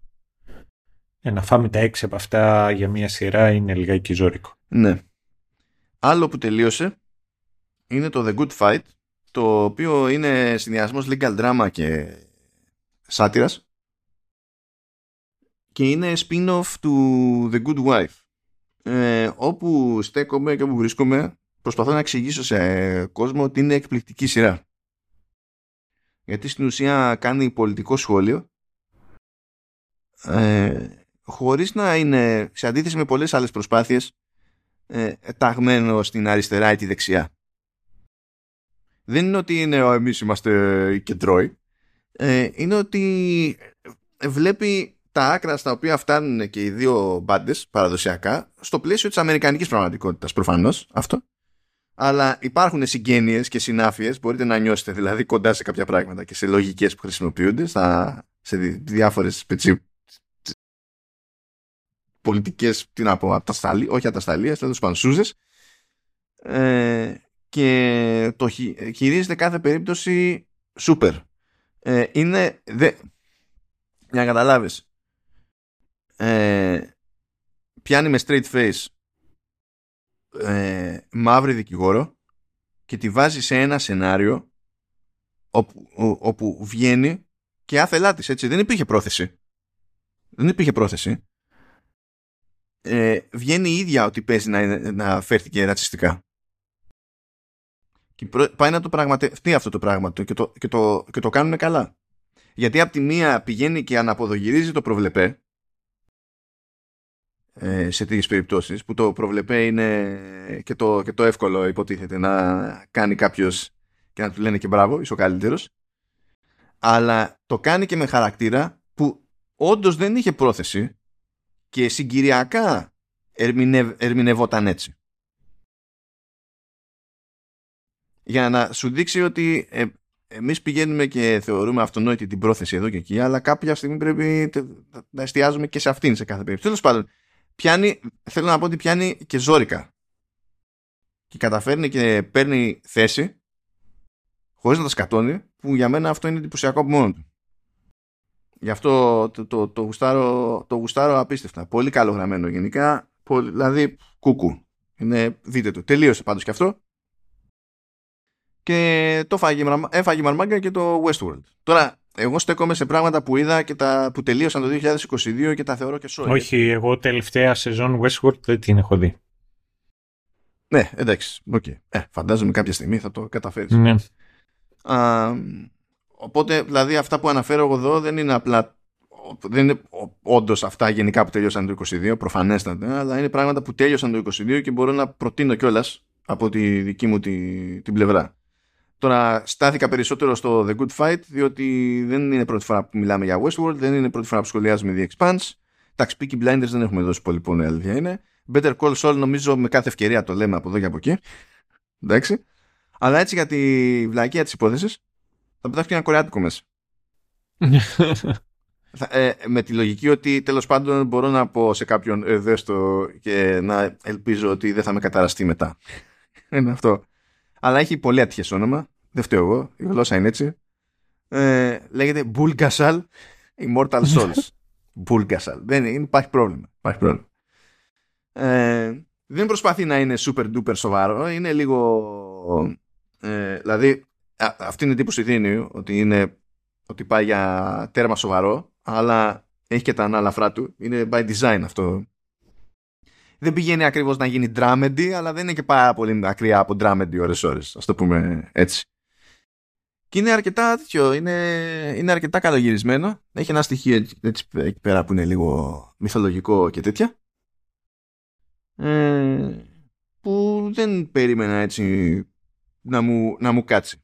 Δεν είναι high art, αλλά είναι από τις καλές περιπτώσεις. Και λέω ότι είναι από τις καλές περιπτώσεις διότι όπως εξηγούσα πιο πριν στο, στο Σταύρο, κάτσα να κάνουμε εδώ μια γρήγορη ε, καταμέτρηση. Oh. Στην όλη φάση εδώ γιατί υπάρχουν κάτι προβλήματα. Ε, άλλα πράγματα που είδα το 2022 και τα, εγώ τα τελείωσα το 2022 έτσι ε, είναι, τι βλέπω εδώ πόσα items είναι. Είναι 26 items. Ε, και ένα, δύο, τρία, που είσαι, τέσσερα, τα 22 είναι κορεάτικα. Υπάρχει ένα πρόβλημα, αυτό θέλω να πω. Και ότι κάθομαι και βλέπω πάρα πολλά δεν σημαίνει ότι μπορώ να προτείνω πάρα πολλά. Αλλά από και που φυτρώνει και κανένα που μπορώ να προτείνω όντως. Το Bulgar ήταν ένα εξ αυτών αλλά για την ιστορία έχω άλλα τρία. Τι είναι, αυτό είναι πιο κομμωδία τέλος πάντων παρότι δίνει άλλη εντύπωση, ειδικά στην αρχή. Λέει το It's okay to not be okay. Έχει μια πολύ καλή ερμηνεία από ηθοποιό που είχα πετύχει σε τελείως πιο προβλεπέ ρόλο σε άλλο κορεάτικο. Έχει μια πολύ καλή ερμηνεία αυτιστικού. Αλλά ήταν εντυπωσιακά καλή. Δεν μπορούσα να συλλάβω πώς το έκανε. Never go full retarded. Ήταν εντυπωσιακά καλή. Μέσα σε όλα δηλαδή, το, το λέω στα σοβαρά. Ε, ώρες, ώρες, εντάξει, δεν, ώρες, ώρες με κούρασε σημεία, όχι ερμηνεία, αλλά η σειρά. Αλλά γενικά ήταν αρκετά ok. Πιο καλή περίπτωση ήταν το Nevertheless. Το οποίο, πώς να το πω, Αυτό δεν είναι drama, dramedy, είναι, είναι, είναι drama, αλλά το, ας το πούμε romantic drama or something. Ε, και είναι από τις περιπτώσεις που υπάρχει όντως ένταση, υπάρχουν όντως sparks. Ε, και το παίζουν, το παίζουν πολύ καλά. Ε, και νομίζω ότι είναι καλά. Και τα δύο αυτά είναι στο Netflix. Νομίζω έτσι κι αλλιώς, όπως και το Bulgars θα είναι στο Netflix. Ε, το... Νομίζω ότι και στα τρία έχει τη διανομή τη διεθνή Netflix, οπότε δεν πρόκειται να πάνε πουθενά. Αλλά αν είναι να προτείνω ένα στα σοβαρά ότι είναι όντως καλό πράγμα, γενικότερα δηλαδή είναι όντως καλό πράγμα, και έχει και δύο σεζόν, δεν, είναι, δεν έχει τη διανομή Netflix, αλλά νομίζω είναι στο Netflix και νομίζω ότι το παίρνει και κάπου αλλού. Πρέπει να είναι και στο Prime. Κάτι τέτοιο. Είναι το Stranger. Το Stranger είναι πιο πολύ, ας το πούμε, αστυνομικό, ξέρω, thriller. Και παίζει και μια φάτσα που θα την έχετε πετύχει κάπως από εδώ και από εκεί. Σίγουρα την έχεις πετύχει εσύ. Σταύρο. Ναι. είναι η ε, είναι η Ντούνα Μπέ. Ντούνα Μπέ. Ναι. Κάτσε να σιγουρευτώ ότι δεν το... Ναι, δεν το σκότωσα το όνομα, είμαι κομπλέ. το, είμαι... το έχουμε, το έχουμε. Λοιπόν, πού την έχεις δει, Σταύρο; Bed, μήπως. Όχι, όχι, όχι. Την έχεις δει; Μπαεντούνα. Ναι, ναι, απλά αυτό διαβάζεται έτσι. Διαβάζεται μπε. Ναι, πού είσαι εσύ, αγαπητή. Την έχεις δει στο Sense8. Είναι η Κορεάτσα στο Sense8. Α, ναι, ναι, ναι, ναι, ναι, ναι. Και, και μπορεί να τη θυμάσαι πάλι από Wachowski η μεριά στο Cloud Atlas. Cloud Atlas, ε. Ναι, αυτό βλέπω. Ου, και έχει παίξει τέτοιο, ε. Sympathy for Mr. Vengeance. Also yes. Καλά ήταν και στο Jupiter mm. Ascending, τέλος πάντων την είχαν πάρει Wachowski εργολαβία, αλλά Α, δεν κάνω πλάκα, το Stranger είναι καλό. Δηλαδή αν κάποιος γουστάρει κάποιο αστυνομικό και τέτοια, ε, το Stranger είναι καλό. Και έχει δύο σεζόν που είναι και οι δύο δυνατές. Είναι, είναι, είναι σόι. Αυτό μπορώ να το πω με ασφάλεια, χωρίς, χωρίς να φάω κατάρρευση. πιστεύω το έχουμε, το έχουμε. Ε, Είδες εσύ τίποτα έτσι, πρόλαβες τίποτα το 2022 που να το τελείωσες ετεροχρονισμένα ή είσαι μόνο με κρεμότητε. Εγώ μπορώ να πω ότι έχω πιάσει πράγματα. Όχι, τι τελείωσα. Α. Ε, αρχές ε, αυτά τα οποία έχω πιάσει και τα είχα χρόνια, χρόνια στο backlog και τα ξεκίνησα είναι και το The Office και το The Good Place τα βλέπω αυτά τα δύο, αλλά δεν έχω τελειώσει κάποια από τα δύο. Ε, και η αλήθεια είναι ότι είχα, τη λιγότερη, είχα τις λιγότερες σειρές τις οποίες ε, έχω δει εδώ και χρόνια. Και έχω, πώς να σου το πω, είχα εγώ ρε παιδί μου μια συγκεκριμένη ερωτελεστία η οποία έχει σταματήσει να υπάρχει πλέον. Γιατί μέχρι και πριν μέχρι και το καλοκαίρι δούλευα και περισσότερο εξ αποστάσεως. Οπότε αυτό το οποίο έκανα, το οποίο ήταν default, ήταν ότι με το φαγητό μου θα έβλεπα κάτι. Ρε παιδί μου, μπορεί να μην έβλεπα ολόκληρο επεισόδιο, μπορεί να έβλεπα μισό επεισόδιο. Ό,τι χώρα γιατί τέλος πάντων. Ναι, αλλά 20 λεπτά, 30 λεπτά θα έβλεπα κάτι. Δεν υπήρχε περίπτωση να μην βλέπω κάτι. Και αυτό ίσχυε και όταν ήμουν εξ αποστάσεως. Εκείνη την ώρα, ενώ έτρωγα, έκανα ένα διάλειμμα και end of story πλέον που δουλεύω μονάχα μία μέρα εξ αποστάσεως, ξέρεις, κατά πάσα πιθανότητα άμα έχει να δω κάτι θα, θα έχω να δω κάτι το οποίο είναι για το showrunners. Γιατί και εμείς κάναμε και δεν κάναμε τεράστιες σειρές, αλλά κάναμε σχετικά μεγάλες σειρές, δηλαδή αρκετούτσικα επεισόδια. Ε, και επειδή shit happens, το έπαιρνα πιο ζεστά και έβλεπα εκεί. Ε, Καλά, το The Expanse είδα εκεί και, και με πόρνεσε. Είδα ελάχιστα Walking Dead έτσι μόνο και μόνο από την, και την απορία και... Κάτσε, πιο Walking Dead, το ορθόδοξο. Ναι, ισχύει. από το original, είδα λιγάκι, ξέρεις, από το original να δω τι, τι στην οργή παίζει. Και το άλλο το οποίο εγώ έκανα ένα τσακ λιγάκι παραπάνω είναι το ότι πιάσαμε Disney Plus αλλά πιάσαμε μονάχα Star Wars. Ε, εγώ μέσα στο 22 είδα και ένα τσακ λιγάκι η Marvel. Η αλήθεια είναι κομψή κομψά. Κομψή κομψά. Δηλαδή από Marvel ξέρεις μπορείς να πιάσει Είμαι σίγουρος δηλαδή ότι από Marvel αυτό το οποίο θα το κάνουμε με το που πέσει είναι το Daredevil. Και από αγάπη και από περιέργεια. Ε, είδα το, το Loki. Αλλά δεν ξέρω αν αυτό μετριάει για 2022 ή για 2021. Ε, εμάς τώρα μας ήρθε τώρα. Ξέρω εγώ. Ας το μετρήσουμε. Ναι. Hawkeye π.χ. ήταν πέρυσι τα Χριστούγεννα. Το Hawkeye ήταν ok. Falcon and the Winter Soldier wasn't okay. Μα γιατί, ε, μα γιατί, αφού είμαι αγαπημένος. Ναι, ο, ο Μάκη. Ο, ο, ο γνωστός και ως σίγουρη επιτυχία. Ναι, ο, το, το μοναδικό αυτό το οποίο κάνω κολοτούμπες με το Μάκη είναι τον, το, το, το, τον, τον εσκίζει ο φίλος μου ο Έμινε. Loki. Οκ okay, το Loki. Δηλαδή ο legit περιμένω το, το επόμενο. Ήταν, είναι ανομαλία αυτό το οποίο θα πω, αλλά είδα συγκεκριμένα επεισόδια του What If και μου άρεσε. Moon Knight, φερ' ειπείν, που μου αρέσει ο χαρακτήρας σαν, ε, σαν lore, σαν story. Ε, δεν το πρόλαβα. Δεν, δεν έχω κάτι να το δω. Σαν χαρακτήρας πάντα μου φαινόταν ενδιαφέρον ε, η, η She-Hulk. Αλλά πραγματικά δεν, δεν θέλω να κάτσω να το δω. Και από όλα αυτά τα ανταβαντούρια και από όλα...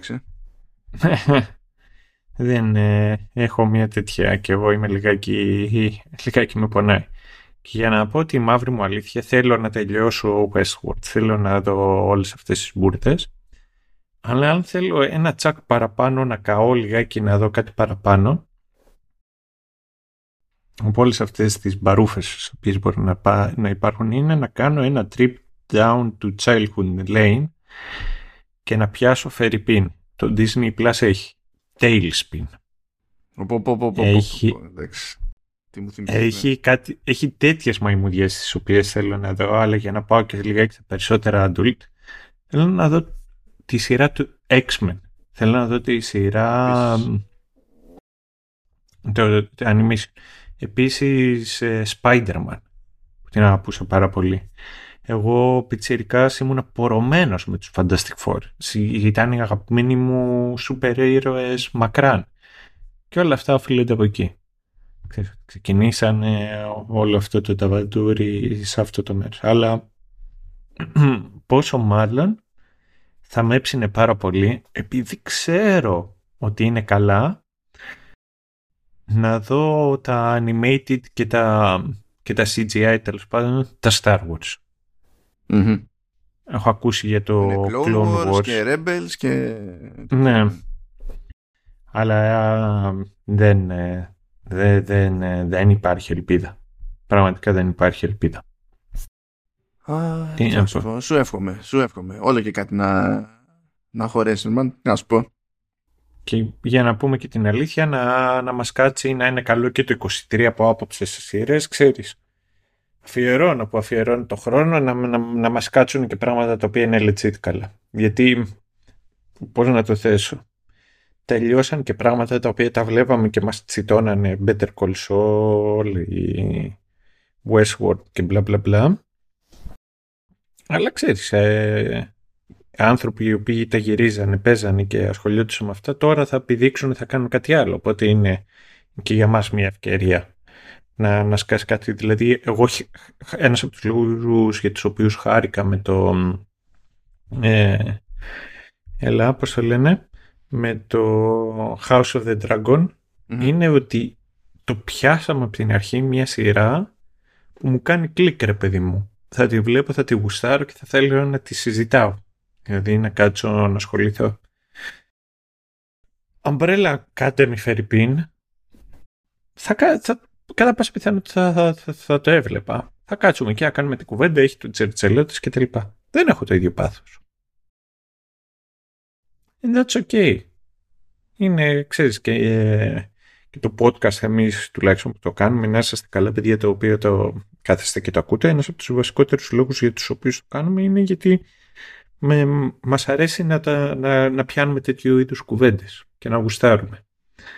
Ε, σίγουρα έχει ενδιαφέρον και τζέρτζελ να πιάνεις πράγματα τα οποία τα σπάνε και είσαι πορωμένος και γουστάρεις και θέλεις να αφιερώσεις χρόνο, αλλά επίσης είναι και okay, να μην, να μην έχεις τέτοια πράγματα. Να είναι κάποια τα οποία είναι λίγο άκη παρούφε. Δηλαδή, νομίζω ευχαριστηθήκαμε πολύ και, τη, και την οργή που είχαμε για το Rings of Power. Περάσαμε καλά και εκεί. δεν είναι ότι δεν περνάμε καλά και με αυτά. Ναι, υπάρχουν διάφοροι, διαφορετικές ναι. οδοί προς την ικανοποίηση κάποιου είδους. Ναι, αυτό. Αλλά... That's it pretty much. Για yeah, εγώ έχω πρόβλημα τα τελευταία χρόνια. Ναι, τέλος πάντων. Λεωνίδα, άμα ακούς, δεν εννοώ αυτό. Αλλά ναι, εννοώ συγκεκριμένα εδώ, στο, στο πλαίσιο που απασχολεί το, το showrunners, ε, εμέσως και αμέσως είναι ότι για κάποιο λόγο που δεν κατανοώ ζορίζομαι να καθίσω να δω ταινία. Δεν έχει σημασία ποια ταινία είναι. είναι μπορεί να είναι ταινία που θέλω να δω οπωσδήποτε. Δεν είναι... Ζορίζομαι να πω κάθομαι και βλέπω ταινία. Αυτό δεν το είχα ποτέ. Το έχω στη ζωή μου τα τελευταία 2-3 χρόνια.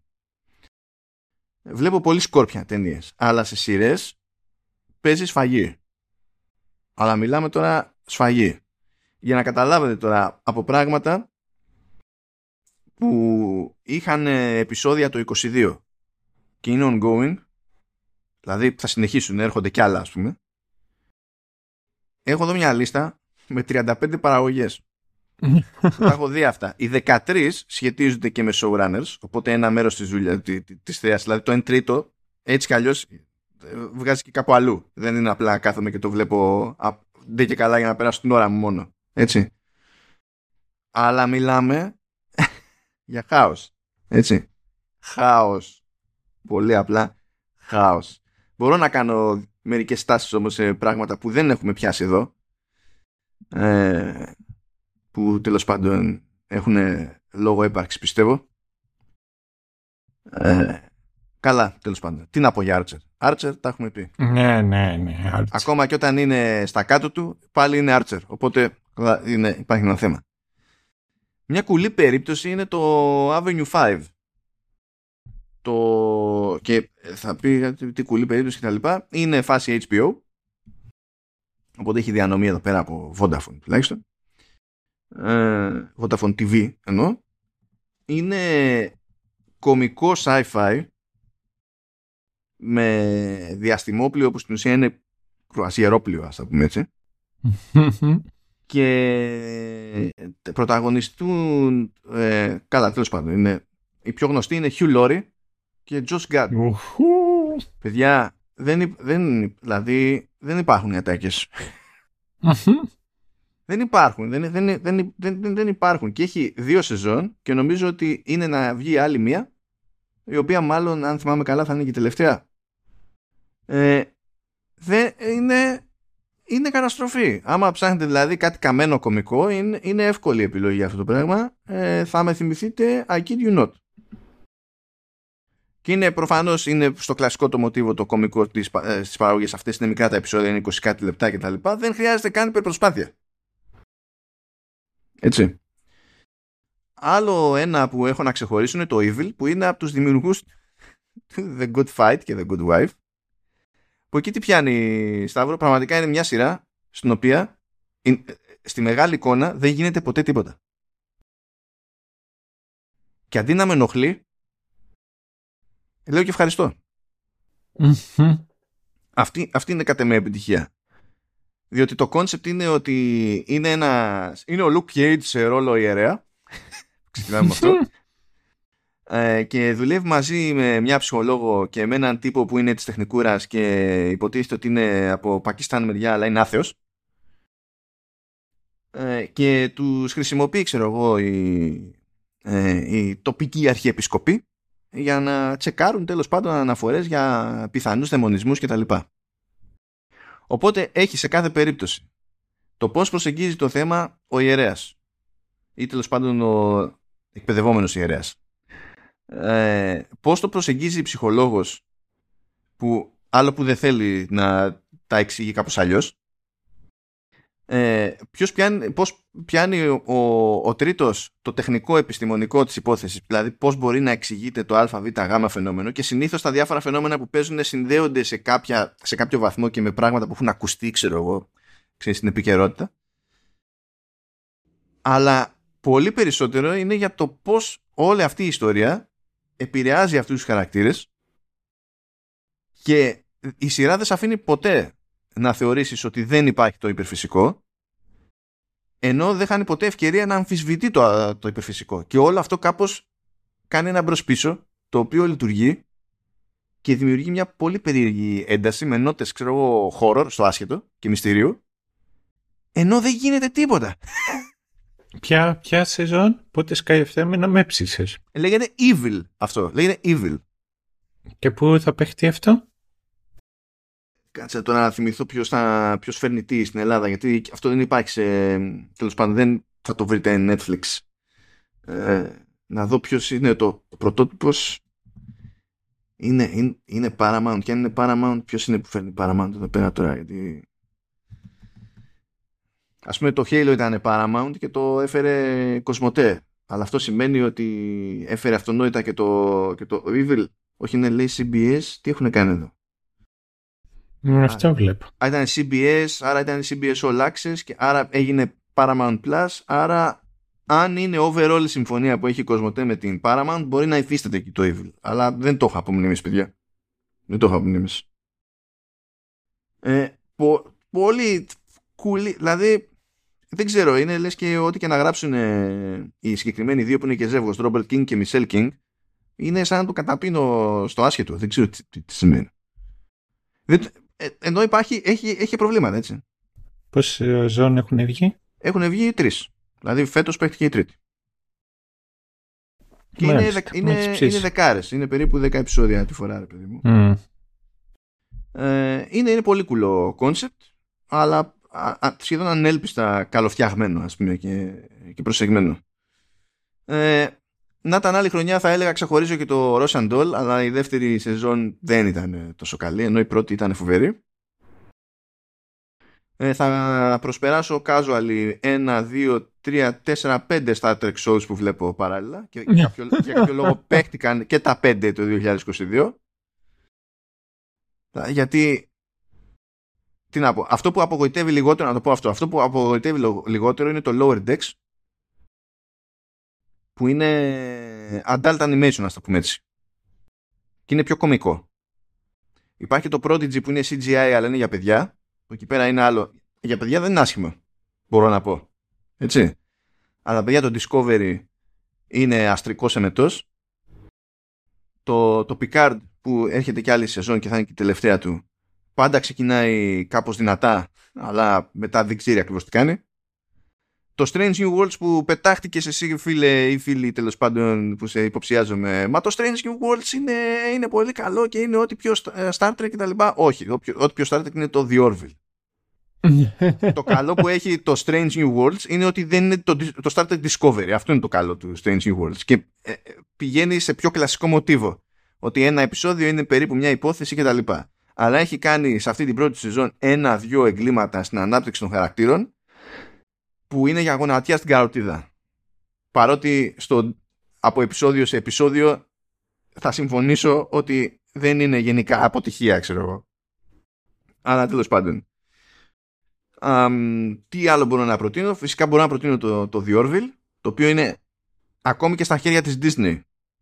Που ε, ε, τώρα που ε, χτίστηκε αυτή η σεζόν, η, η τρίτη που βγήκε, στα χέρια της Disney και ξαφνικά εξαφανίστηκε το πιο κάφρικο χιούμορ. Disney. Αλλά ακόμη και έτσι φίλε είναι σειράρα. Είναι σειράρα. Ε, και δεν κολώνει πουθενά στα θέματα που θα πιάσει. Μπορεί να κολώνει στο, στα πινελίκια για την Disney, αλλά στα θέματα που θα πιάσει και στο πώς θα χειριστεί δεν κολώνει πουθενά. Πουθενά. Είναι, είναι φοβερό. Είναι πραγματικά φοβερό. και για να, επειδή με ακούτε και γκρινιάζω πολλές φορές για τις ideas που κάνουν τα, τα studio τηλεοπτικά και κινηματογραφικά για να τικάρουν τα κουτάκια περί diversity το The Orville είναι καλό παράδειγμα. Όχι απλά είναι, καλό, είναι πολύ καλό παράδειγμα το The Orville διότι π.χ. έχει μια τύπησα που σκάει είναι καινούριος χαρακτήρας σκάει σε αυτή τη σεζόν και είναι λεσβία και χρησιμοποιείται αυτό και ως plot device σε μια-δυο συγκεκριμένες περιπτώσεις. Αλλά χρησιμοποιείται επειδή ε, ε, από το ανθρώπινο το κομμάτι. Είναι ότι έχει, ε, τέλος πάντων, έχει μια αγάπη κι αυτή. Αυτό είναι που παίζει ρόλο σε, εκείνο, σε εκείνη τη φάση του plot. Όχι το ότι είναι λεσβία, όχι τα στο κοπανάνε όλη την ώρα με, μες στη μάπα. Απλά συμβαίνει. Γιατί, γιατί αυτό είναι όταν θεωρείς ότι κάτι είναι απλά άλλο ένα data point και είναι απλά φυσιολογικό και τέλος, δεν προσπαθείς με κάθε ευκαιρία να το κάνεις event. Απλά είναι αυτό που είναι. Και είναι μια χαρά η, η χαρακτήρας. Είναι μια χαρά. Πιάνει και επεισόδιο ολόκληρο που πραγματεύεται το, το κομμάτι περί trans και το κάνει καλά. Το κάνει καλά. Και δεν μπορώ να διαφωνήσω σε τέτοια. Δεν μπορώ να πω το έγραψες για να το γράψεις για να κερδίσεις πόντους, διότι ο τρόπος που, που, το, που το δουλεύει είναι καλός. Και είναι φτιαγμένος έτσι ώστε να, ζω, να ζωρίσει το θεατή, να τον βάλει σε σκέψη σε όποια από τα δύο άκρα και αν κάθεται. Είναι τουμπάνο, παιδιά, το Διόρβιλ. Είναι, είναι, είναι τουμπάνο. Και άλλο ένα που θα πω ε, για να την κλείσω αυτή τη λίστα που μπορώ και αυτό να το προτείνω με straight face και όσο νούπο σκάει δεύτερη σεζόν. Είναι κάτι που δεν περίμενα. Περίμενα να είναι χειρότερο βασικά, σαν φάση. Αλλά τουλάχιστον η πρώτη σεζόν του Vikings Valhalla ήταν εντάξει. Mm. Οπότε άμα σας έψινε η φάση με το Vikings που εντάξει στις δύο σεζόν τις τελευταίες ήταν λίγο, μ, λίγο περίεργο ε, και ειδικά στη, η τελευταία ήταν ασταθής ενώ είχε μερικές πολύ καλές στιγμές κτλ. Το, το Vikings Valhalla έτσι με φόβιζε λίγο αλλά τα πήγε, τα πήγε καλά. Δεν ξέρω αν θα φτάσει τώρα σε ύψη στα ύψη, τα, τα σωστά τα ύψη του Vikings διότι δεν έχεις κάθε μέρα Ragnar.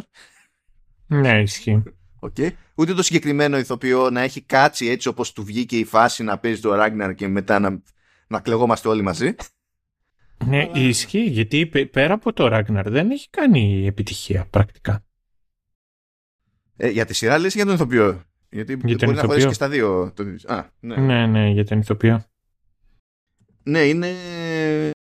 Δεν είναι, σαν ηθοποιός δεν έχει κάποιο κασέ ιδιαίτερο ας πούμε. Και ειδικά από εκεί και πέρα είναι σε μια σχετική αφάνεια ας πούμε. Είναι, μιλάμε για τον Travis Fimmel ο οποίος προφανώς δεν έπαιξε πρώτη φορά στη ζωή του στο, στο Vikings ούτε από τότε κάθεται και κοιτάζει ξέρω, τους τείχους και δεν κάνει τίποτα. Εμφανίζεται και, στο, και σε κινηματογραφικές παραγωγές και σε, και σε τηλεοπτικές παραγωγές αλλά είναι από αυτά τα κουφά που έκατσε ρε φίλε έκατσε. πιο πολύ έκατσε ο Φιμέλ ως Ράγναρ στο Vikings από ότι έκατσε ε, ως βασικός χαρακτήρας στο τέτοιο, στο Raised by Wolves ας πούμε που τον έβαλε εκεί πέρα και, και φορά παρτίδα μέσα σε όλα ο Ridley Scott. Δηλαδή, ξέρω εγώ τι να πω. Cool stuff. Cool stuff ήταν η όλη φάση με, με Ragnarok. Μπορεί να έχετε μια ελπίδα, παιδιά, διότι θα εμφανιστεί ως χαρακτήρα στο τηλεοπτικό Dune The Sisterhood. Μπορεί να μας ναι. Δεν ξέρω. Ναι, ισχύει. ισχύει. Θα δούμε. Θα δούμε. Μπορούμε πάντα να ελπίζουμε. Ναι. Και δεν, ναι, δεν θα πω άλλα γιατί κάποια άλλα τα βλέπω, ε, τα βλέπω ε, πιο πολύ σε λογική. Ε, όταν ξεκίνησα δεν τα αφήνω στη μέση πρέπει να τελειώσω ακόμα και αν υποφέρω. Είναι αυτό, έχω αυτό, αυτό το πρόβλημα μεταξύ όλων των υπολείπων προβλημάτων. Αλλά είναι εντάξει, κάποια τα έχω για αγχολητικά, ας πούμε, να περνάει η ώρα ε, χαλαρά. Ακόμη και αν δεν είναι έτσι κάτι ιδιαίτερο ρε παιδί μου για να τα προτείνω σε άνθρωπο. Αλλά εντάξει αυτά που μπορούσα πάλι να προτείνω με straight face ανάλογα τώρα με το γούστο του καθενός προφανώς. Αλλά τουλάχιστον ότι είναι καλές δουλειές κατά τα άλλα. ε, τα ανέφερα νομίζω άδειασα από τις λίστες μου mm. εδώ πέρα πια ε, δεν ξέρω θες να Θες να τυζάρουμε καθόλου; Θες να τυζάρουμε καθόλου; Ή να μην τυζάρουμε. Δεν ξέρω τι σου κάνει εκεί. Ναι, κάτσε να, να θυμηθώ ακριβώς το τι έχουμε να τυζάρουμε. Νο, νο, νο, νο, νο. δεν Όχι. θέλεις, ε, δεν θέλεις, εντάξει. Νο, νο, νο, νο, νο. Θέλω να κάνουν μπουμ, μπουμ, μπουμ. Το πιο εύκολο, το οποίο ένα-ένα είναι εύκολο, το οποίο εντάξει, το ξέρετε όλοι ότι αυτό θα έρθει. Και είμαι σίγουρος ότι θα είναι και το επεισόδιο που θα θέλουν πολλοί να έρθουν καλεσμένοι, αλλά στο τέλος φοβάμαι ότι θα το κάνουμε οι δυο μας. Σίγουρα θα The, the Last of Us. Αυτό είναι το, το σίγουρο. Καλά, αυτό είναι, αυτό είναι στον αυτόματο. Είναι στον αυτόματο. Δεν ξέρω ακριβώς πο- ποια- σε, σε ποια φάση θα πέσει, γιατί δεν ξέρω ακριβώς πότε τελειώνει. Ξέρω πότε αρχίζει. Μμ. Δεν ξέρω ακριβώς πότε τελειώνει, αλλά είναι, είναι, είναι σιγουράκι. Δηλαδή και να μην είχαμε πετριά τώρα με games έτσι κι αλλιώς ώστε να πηγαίνουμε τρένο σε κάποιες περιπτώσεις, αυτό δεν αποφεύγεται. δηλαδή δεν, δεν, α- δεν αποφεύγεται. Πρέπει να μάθουμε ε, πώς θα λειτουργήσει ο Neil Druckmann που έγραψε τα παιχνίδια ε, σε τηλεοπτική παραγωγή. Ε, θέλω να δω τι σημαίνει η εμπλοκή του Greg Mazin ο οποίος έχει κάνει φοβερές δουλειές και είναι απόλυτο fanboy του The Last of Us γενικά. Θέλω να δω αυτό το κόμπο τι θα βγάλει εκεί προ- προς τα έξω σαν, σαν φάση. Και γενικά ε, θε- ε, προ- θέλω να βλέπω Πέδρο Πασκάλ σε ό,τι, Ναι, ισχύει. ό,τι να είναι δεν με, δεν με απασχολεί. Ιδιαίτερα απλά θέλω να χαζεύω Πέδρο Πασκάλ γιατί, γιατί έτσι ξέρω. Οκ. Ναι, δεν θα τιζάρουμε κάτι λοιπόν πέραν αυτού που είναι προβλέπε. Ε, θα δείτε εκεί πέρα πώς θα τα μαγειρέψουμε τα πράγματα. Σε κάθε περίπτωση, καλή χρονιά να έχουμε και εμείς και εσείς. Ε, τι να πω, αν καταφέρουμε να υπερδιπλασιάσουμε και για άλλη χρονιά τέτοιο θα, θα εκπλαγώ. Αλλά Εγώ θα Never πω το know. εξής. Για μας που τώρα ηχογραφούμε, καλό να μας εμπεί. Και για εσάς τώρα που το ακούτε, με το καλό να σας ευγεί. Η νέα χρονιά. Και keep on being uh, filthy animals. Να είσαστε καλά. Ε, Μ' αρέσει που δεν έχουμε πολύ interaction. Αλλά μ' αρέσει και όλες ότι, ξέρεις, με ακούτε ενώ δεν έχουμε πολύ interaction. όχι, αυτό, είναι, αυτό παιδιά είναι by design. Δεν είναι κάτι έχουμε ξεχάσει. Είναι, είναι, είναι by design. Δεν είναι ότι δεν υπάρχει τρόπος να μας βρείτε, διότι τα social υπάρχουν. δεν, δεν τα έχουμε κρυφά, είναι και σημειώσει του επεισοδίου. Ή, ε, είτε μιλάμε για Twitter accounts και τα προσωπικά Facebook accounts, είτε μιλάμε για Facebook group κτλ. Ακόμα και, και mail accounts, ε, ε, είναι, είναι εκεί. Αλλά ακριβώς επειδή αυτά θέλουν ένα βήμα παραπάνω, θέλει κάποιος να το κάνει συνειδητά. Δεν είναι απλά κάνω ένα, μια αντίδραση κάπου, ε, ένα reaction τέλος πάντων στη, Μμμ. στην τύχη και, και count your blessings διότι είναι πάρα πολύ εύκολο να βάλω σχόλια στο site του Have to FM. Πάρα πολύ εύκολο. ε, δεν το κάνω όμως διότι ε, ένα από τα πράγματα που δεν θέλω άλλο στη ζωή μου είναι το moderation Ναι, ισχύει. αλλά και να το ήθελα στη ζωή μου το moderation και να μην με ένοιαζε γιατί θα πει κάποιος εντάξει πόσα comments θα έχεις για να σφίγγεσαι. Ωραία. Πες ότι δεν θα είχαμε τέλος πάντων πολλά comments, δεν θα σφιγγόμουν, θα ήταν εύκολο το moderation. Πάρα πολύ ωραία. Ναι. Δεν θέλω παιδιά να έχω την ευθύνη για τα δεδομένα σας. Μπορείτε να την κρατήσετε όλη δική σας. Μμ.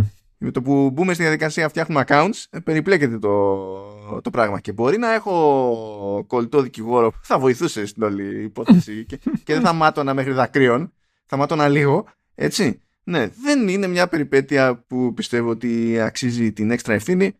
Ε, απλά για τέτοια φάση. Αν σκεφτούμε κάποια στιγμή κάτι πιο οργανωμένο, κάτι πιο ολικό σαν προσέγγιση, μπορεί να αξίζει το, τον κόπο και την ευθύνη.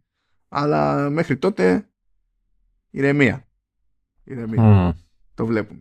Ε, εγώ αυτό το οποίο θα πω, παιδιά, εμένα είμαι κομπλέ με αυτή. Είσαστε και είμαι, ξέρεις πώς νιώθω εγώ για σας, είναι σαν, ε, σαν να τα πηγαίνετε στον κουρέα, έναν κουρέα που δεν τον ξέρετε πολύ καλά και κάθεσαι να σε κουρέψει και σε ρωτάει πώς θέλεις να σκόψεις τα μαλλιά σου και δεν σου ξαναμιλάει άλλα. Οπότε δεν χρειάζεται να αναλωθεί σε κουβέντα με άνθρωπο που δεν ξέρεις και να μιλήσεις για νοσια πράγματα. Νομίζω ότι πάνω κάτω αυτό είναι το interaction μας και είναι ok. Είναι cool και αυτό. Απλά Αν είσαι cool, κουρέας, και έχεις πράγματα να πεις, μίλα μας. Στείλε μας κάτι. Αν δεν είσαι και τόσο cool, it's okay πάλι. Α συνεχίσει Let's never do this again. Μ' αρέσει γιατί είμαστε γεννημένοι για marketing. Ε, μα... Έχω να πω πάρα πολλά για αυτό το πράγμα, αλλά δεν θα μιλήσω. Έχω να πω ότι είναι απορία άξιο πως όταν ήμουν σε περιβάλλον έτσι εταιρικό, πραγματικά corporate, ε, το τμήμα που με συμπαθούσε ήταν το, το, το, το τμήμα marketing. Είναι από τα μυστήρια της ζωής. Ξέρω τι συμβαίνει. Εγώ το μοναδικό το οποίο θα πω επί του παρόντος είναι ότι κάποια στιγμή μου ζητήσανε άμα ήμουν ok και εγώ να κάνω κάποια cold calls. Είχα κάνω πέντε cold calls. Σταύρο, θα πεις εγώ ξέρω μόνο από cold opens. Ναι, και το, το, το, μοναδικό πράγμα το οποίο μου είπανε στη συγκεκριμένη περίπτωση ήταν, ξέρεις, θα κάνεις πέντε cold calls, σε παρακαλώ πολύ, μην έχουμε πέντε μηνύσεις. Μέχρι τέσσερις το έχουμε, δηλαδή. Τι είναι, είμαστε ναι, ναι, μέχρι τέσσερις ήμασταν εκεί. Αυτά, αγαπητοί. Καλή χρονιά να έχουμε όλοι. Ναι, καλή χρονιά. Θα έχουμε πράγματα να λέμε και θα έχετε πράγματα να ακούτε σε όλη τη διάρκεια του 23. Ε, μακάρι να συνεχιστεί η γενικότερη έτσι, αυξητική πορεία του Halftone FM και φυσικά του, του Showrunners. Εδώ πέρα είμαστε. Καλά πάμε μέχρι στιγμής. Καλή χώνεψη ακόμη και τώρα και θα επανέλθουμε με πράγματα πιο προβλέπε. Λοιπόν, να είστε καλά και τα λέμε. Ciao.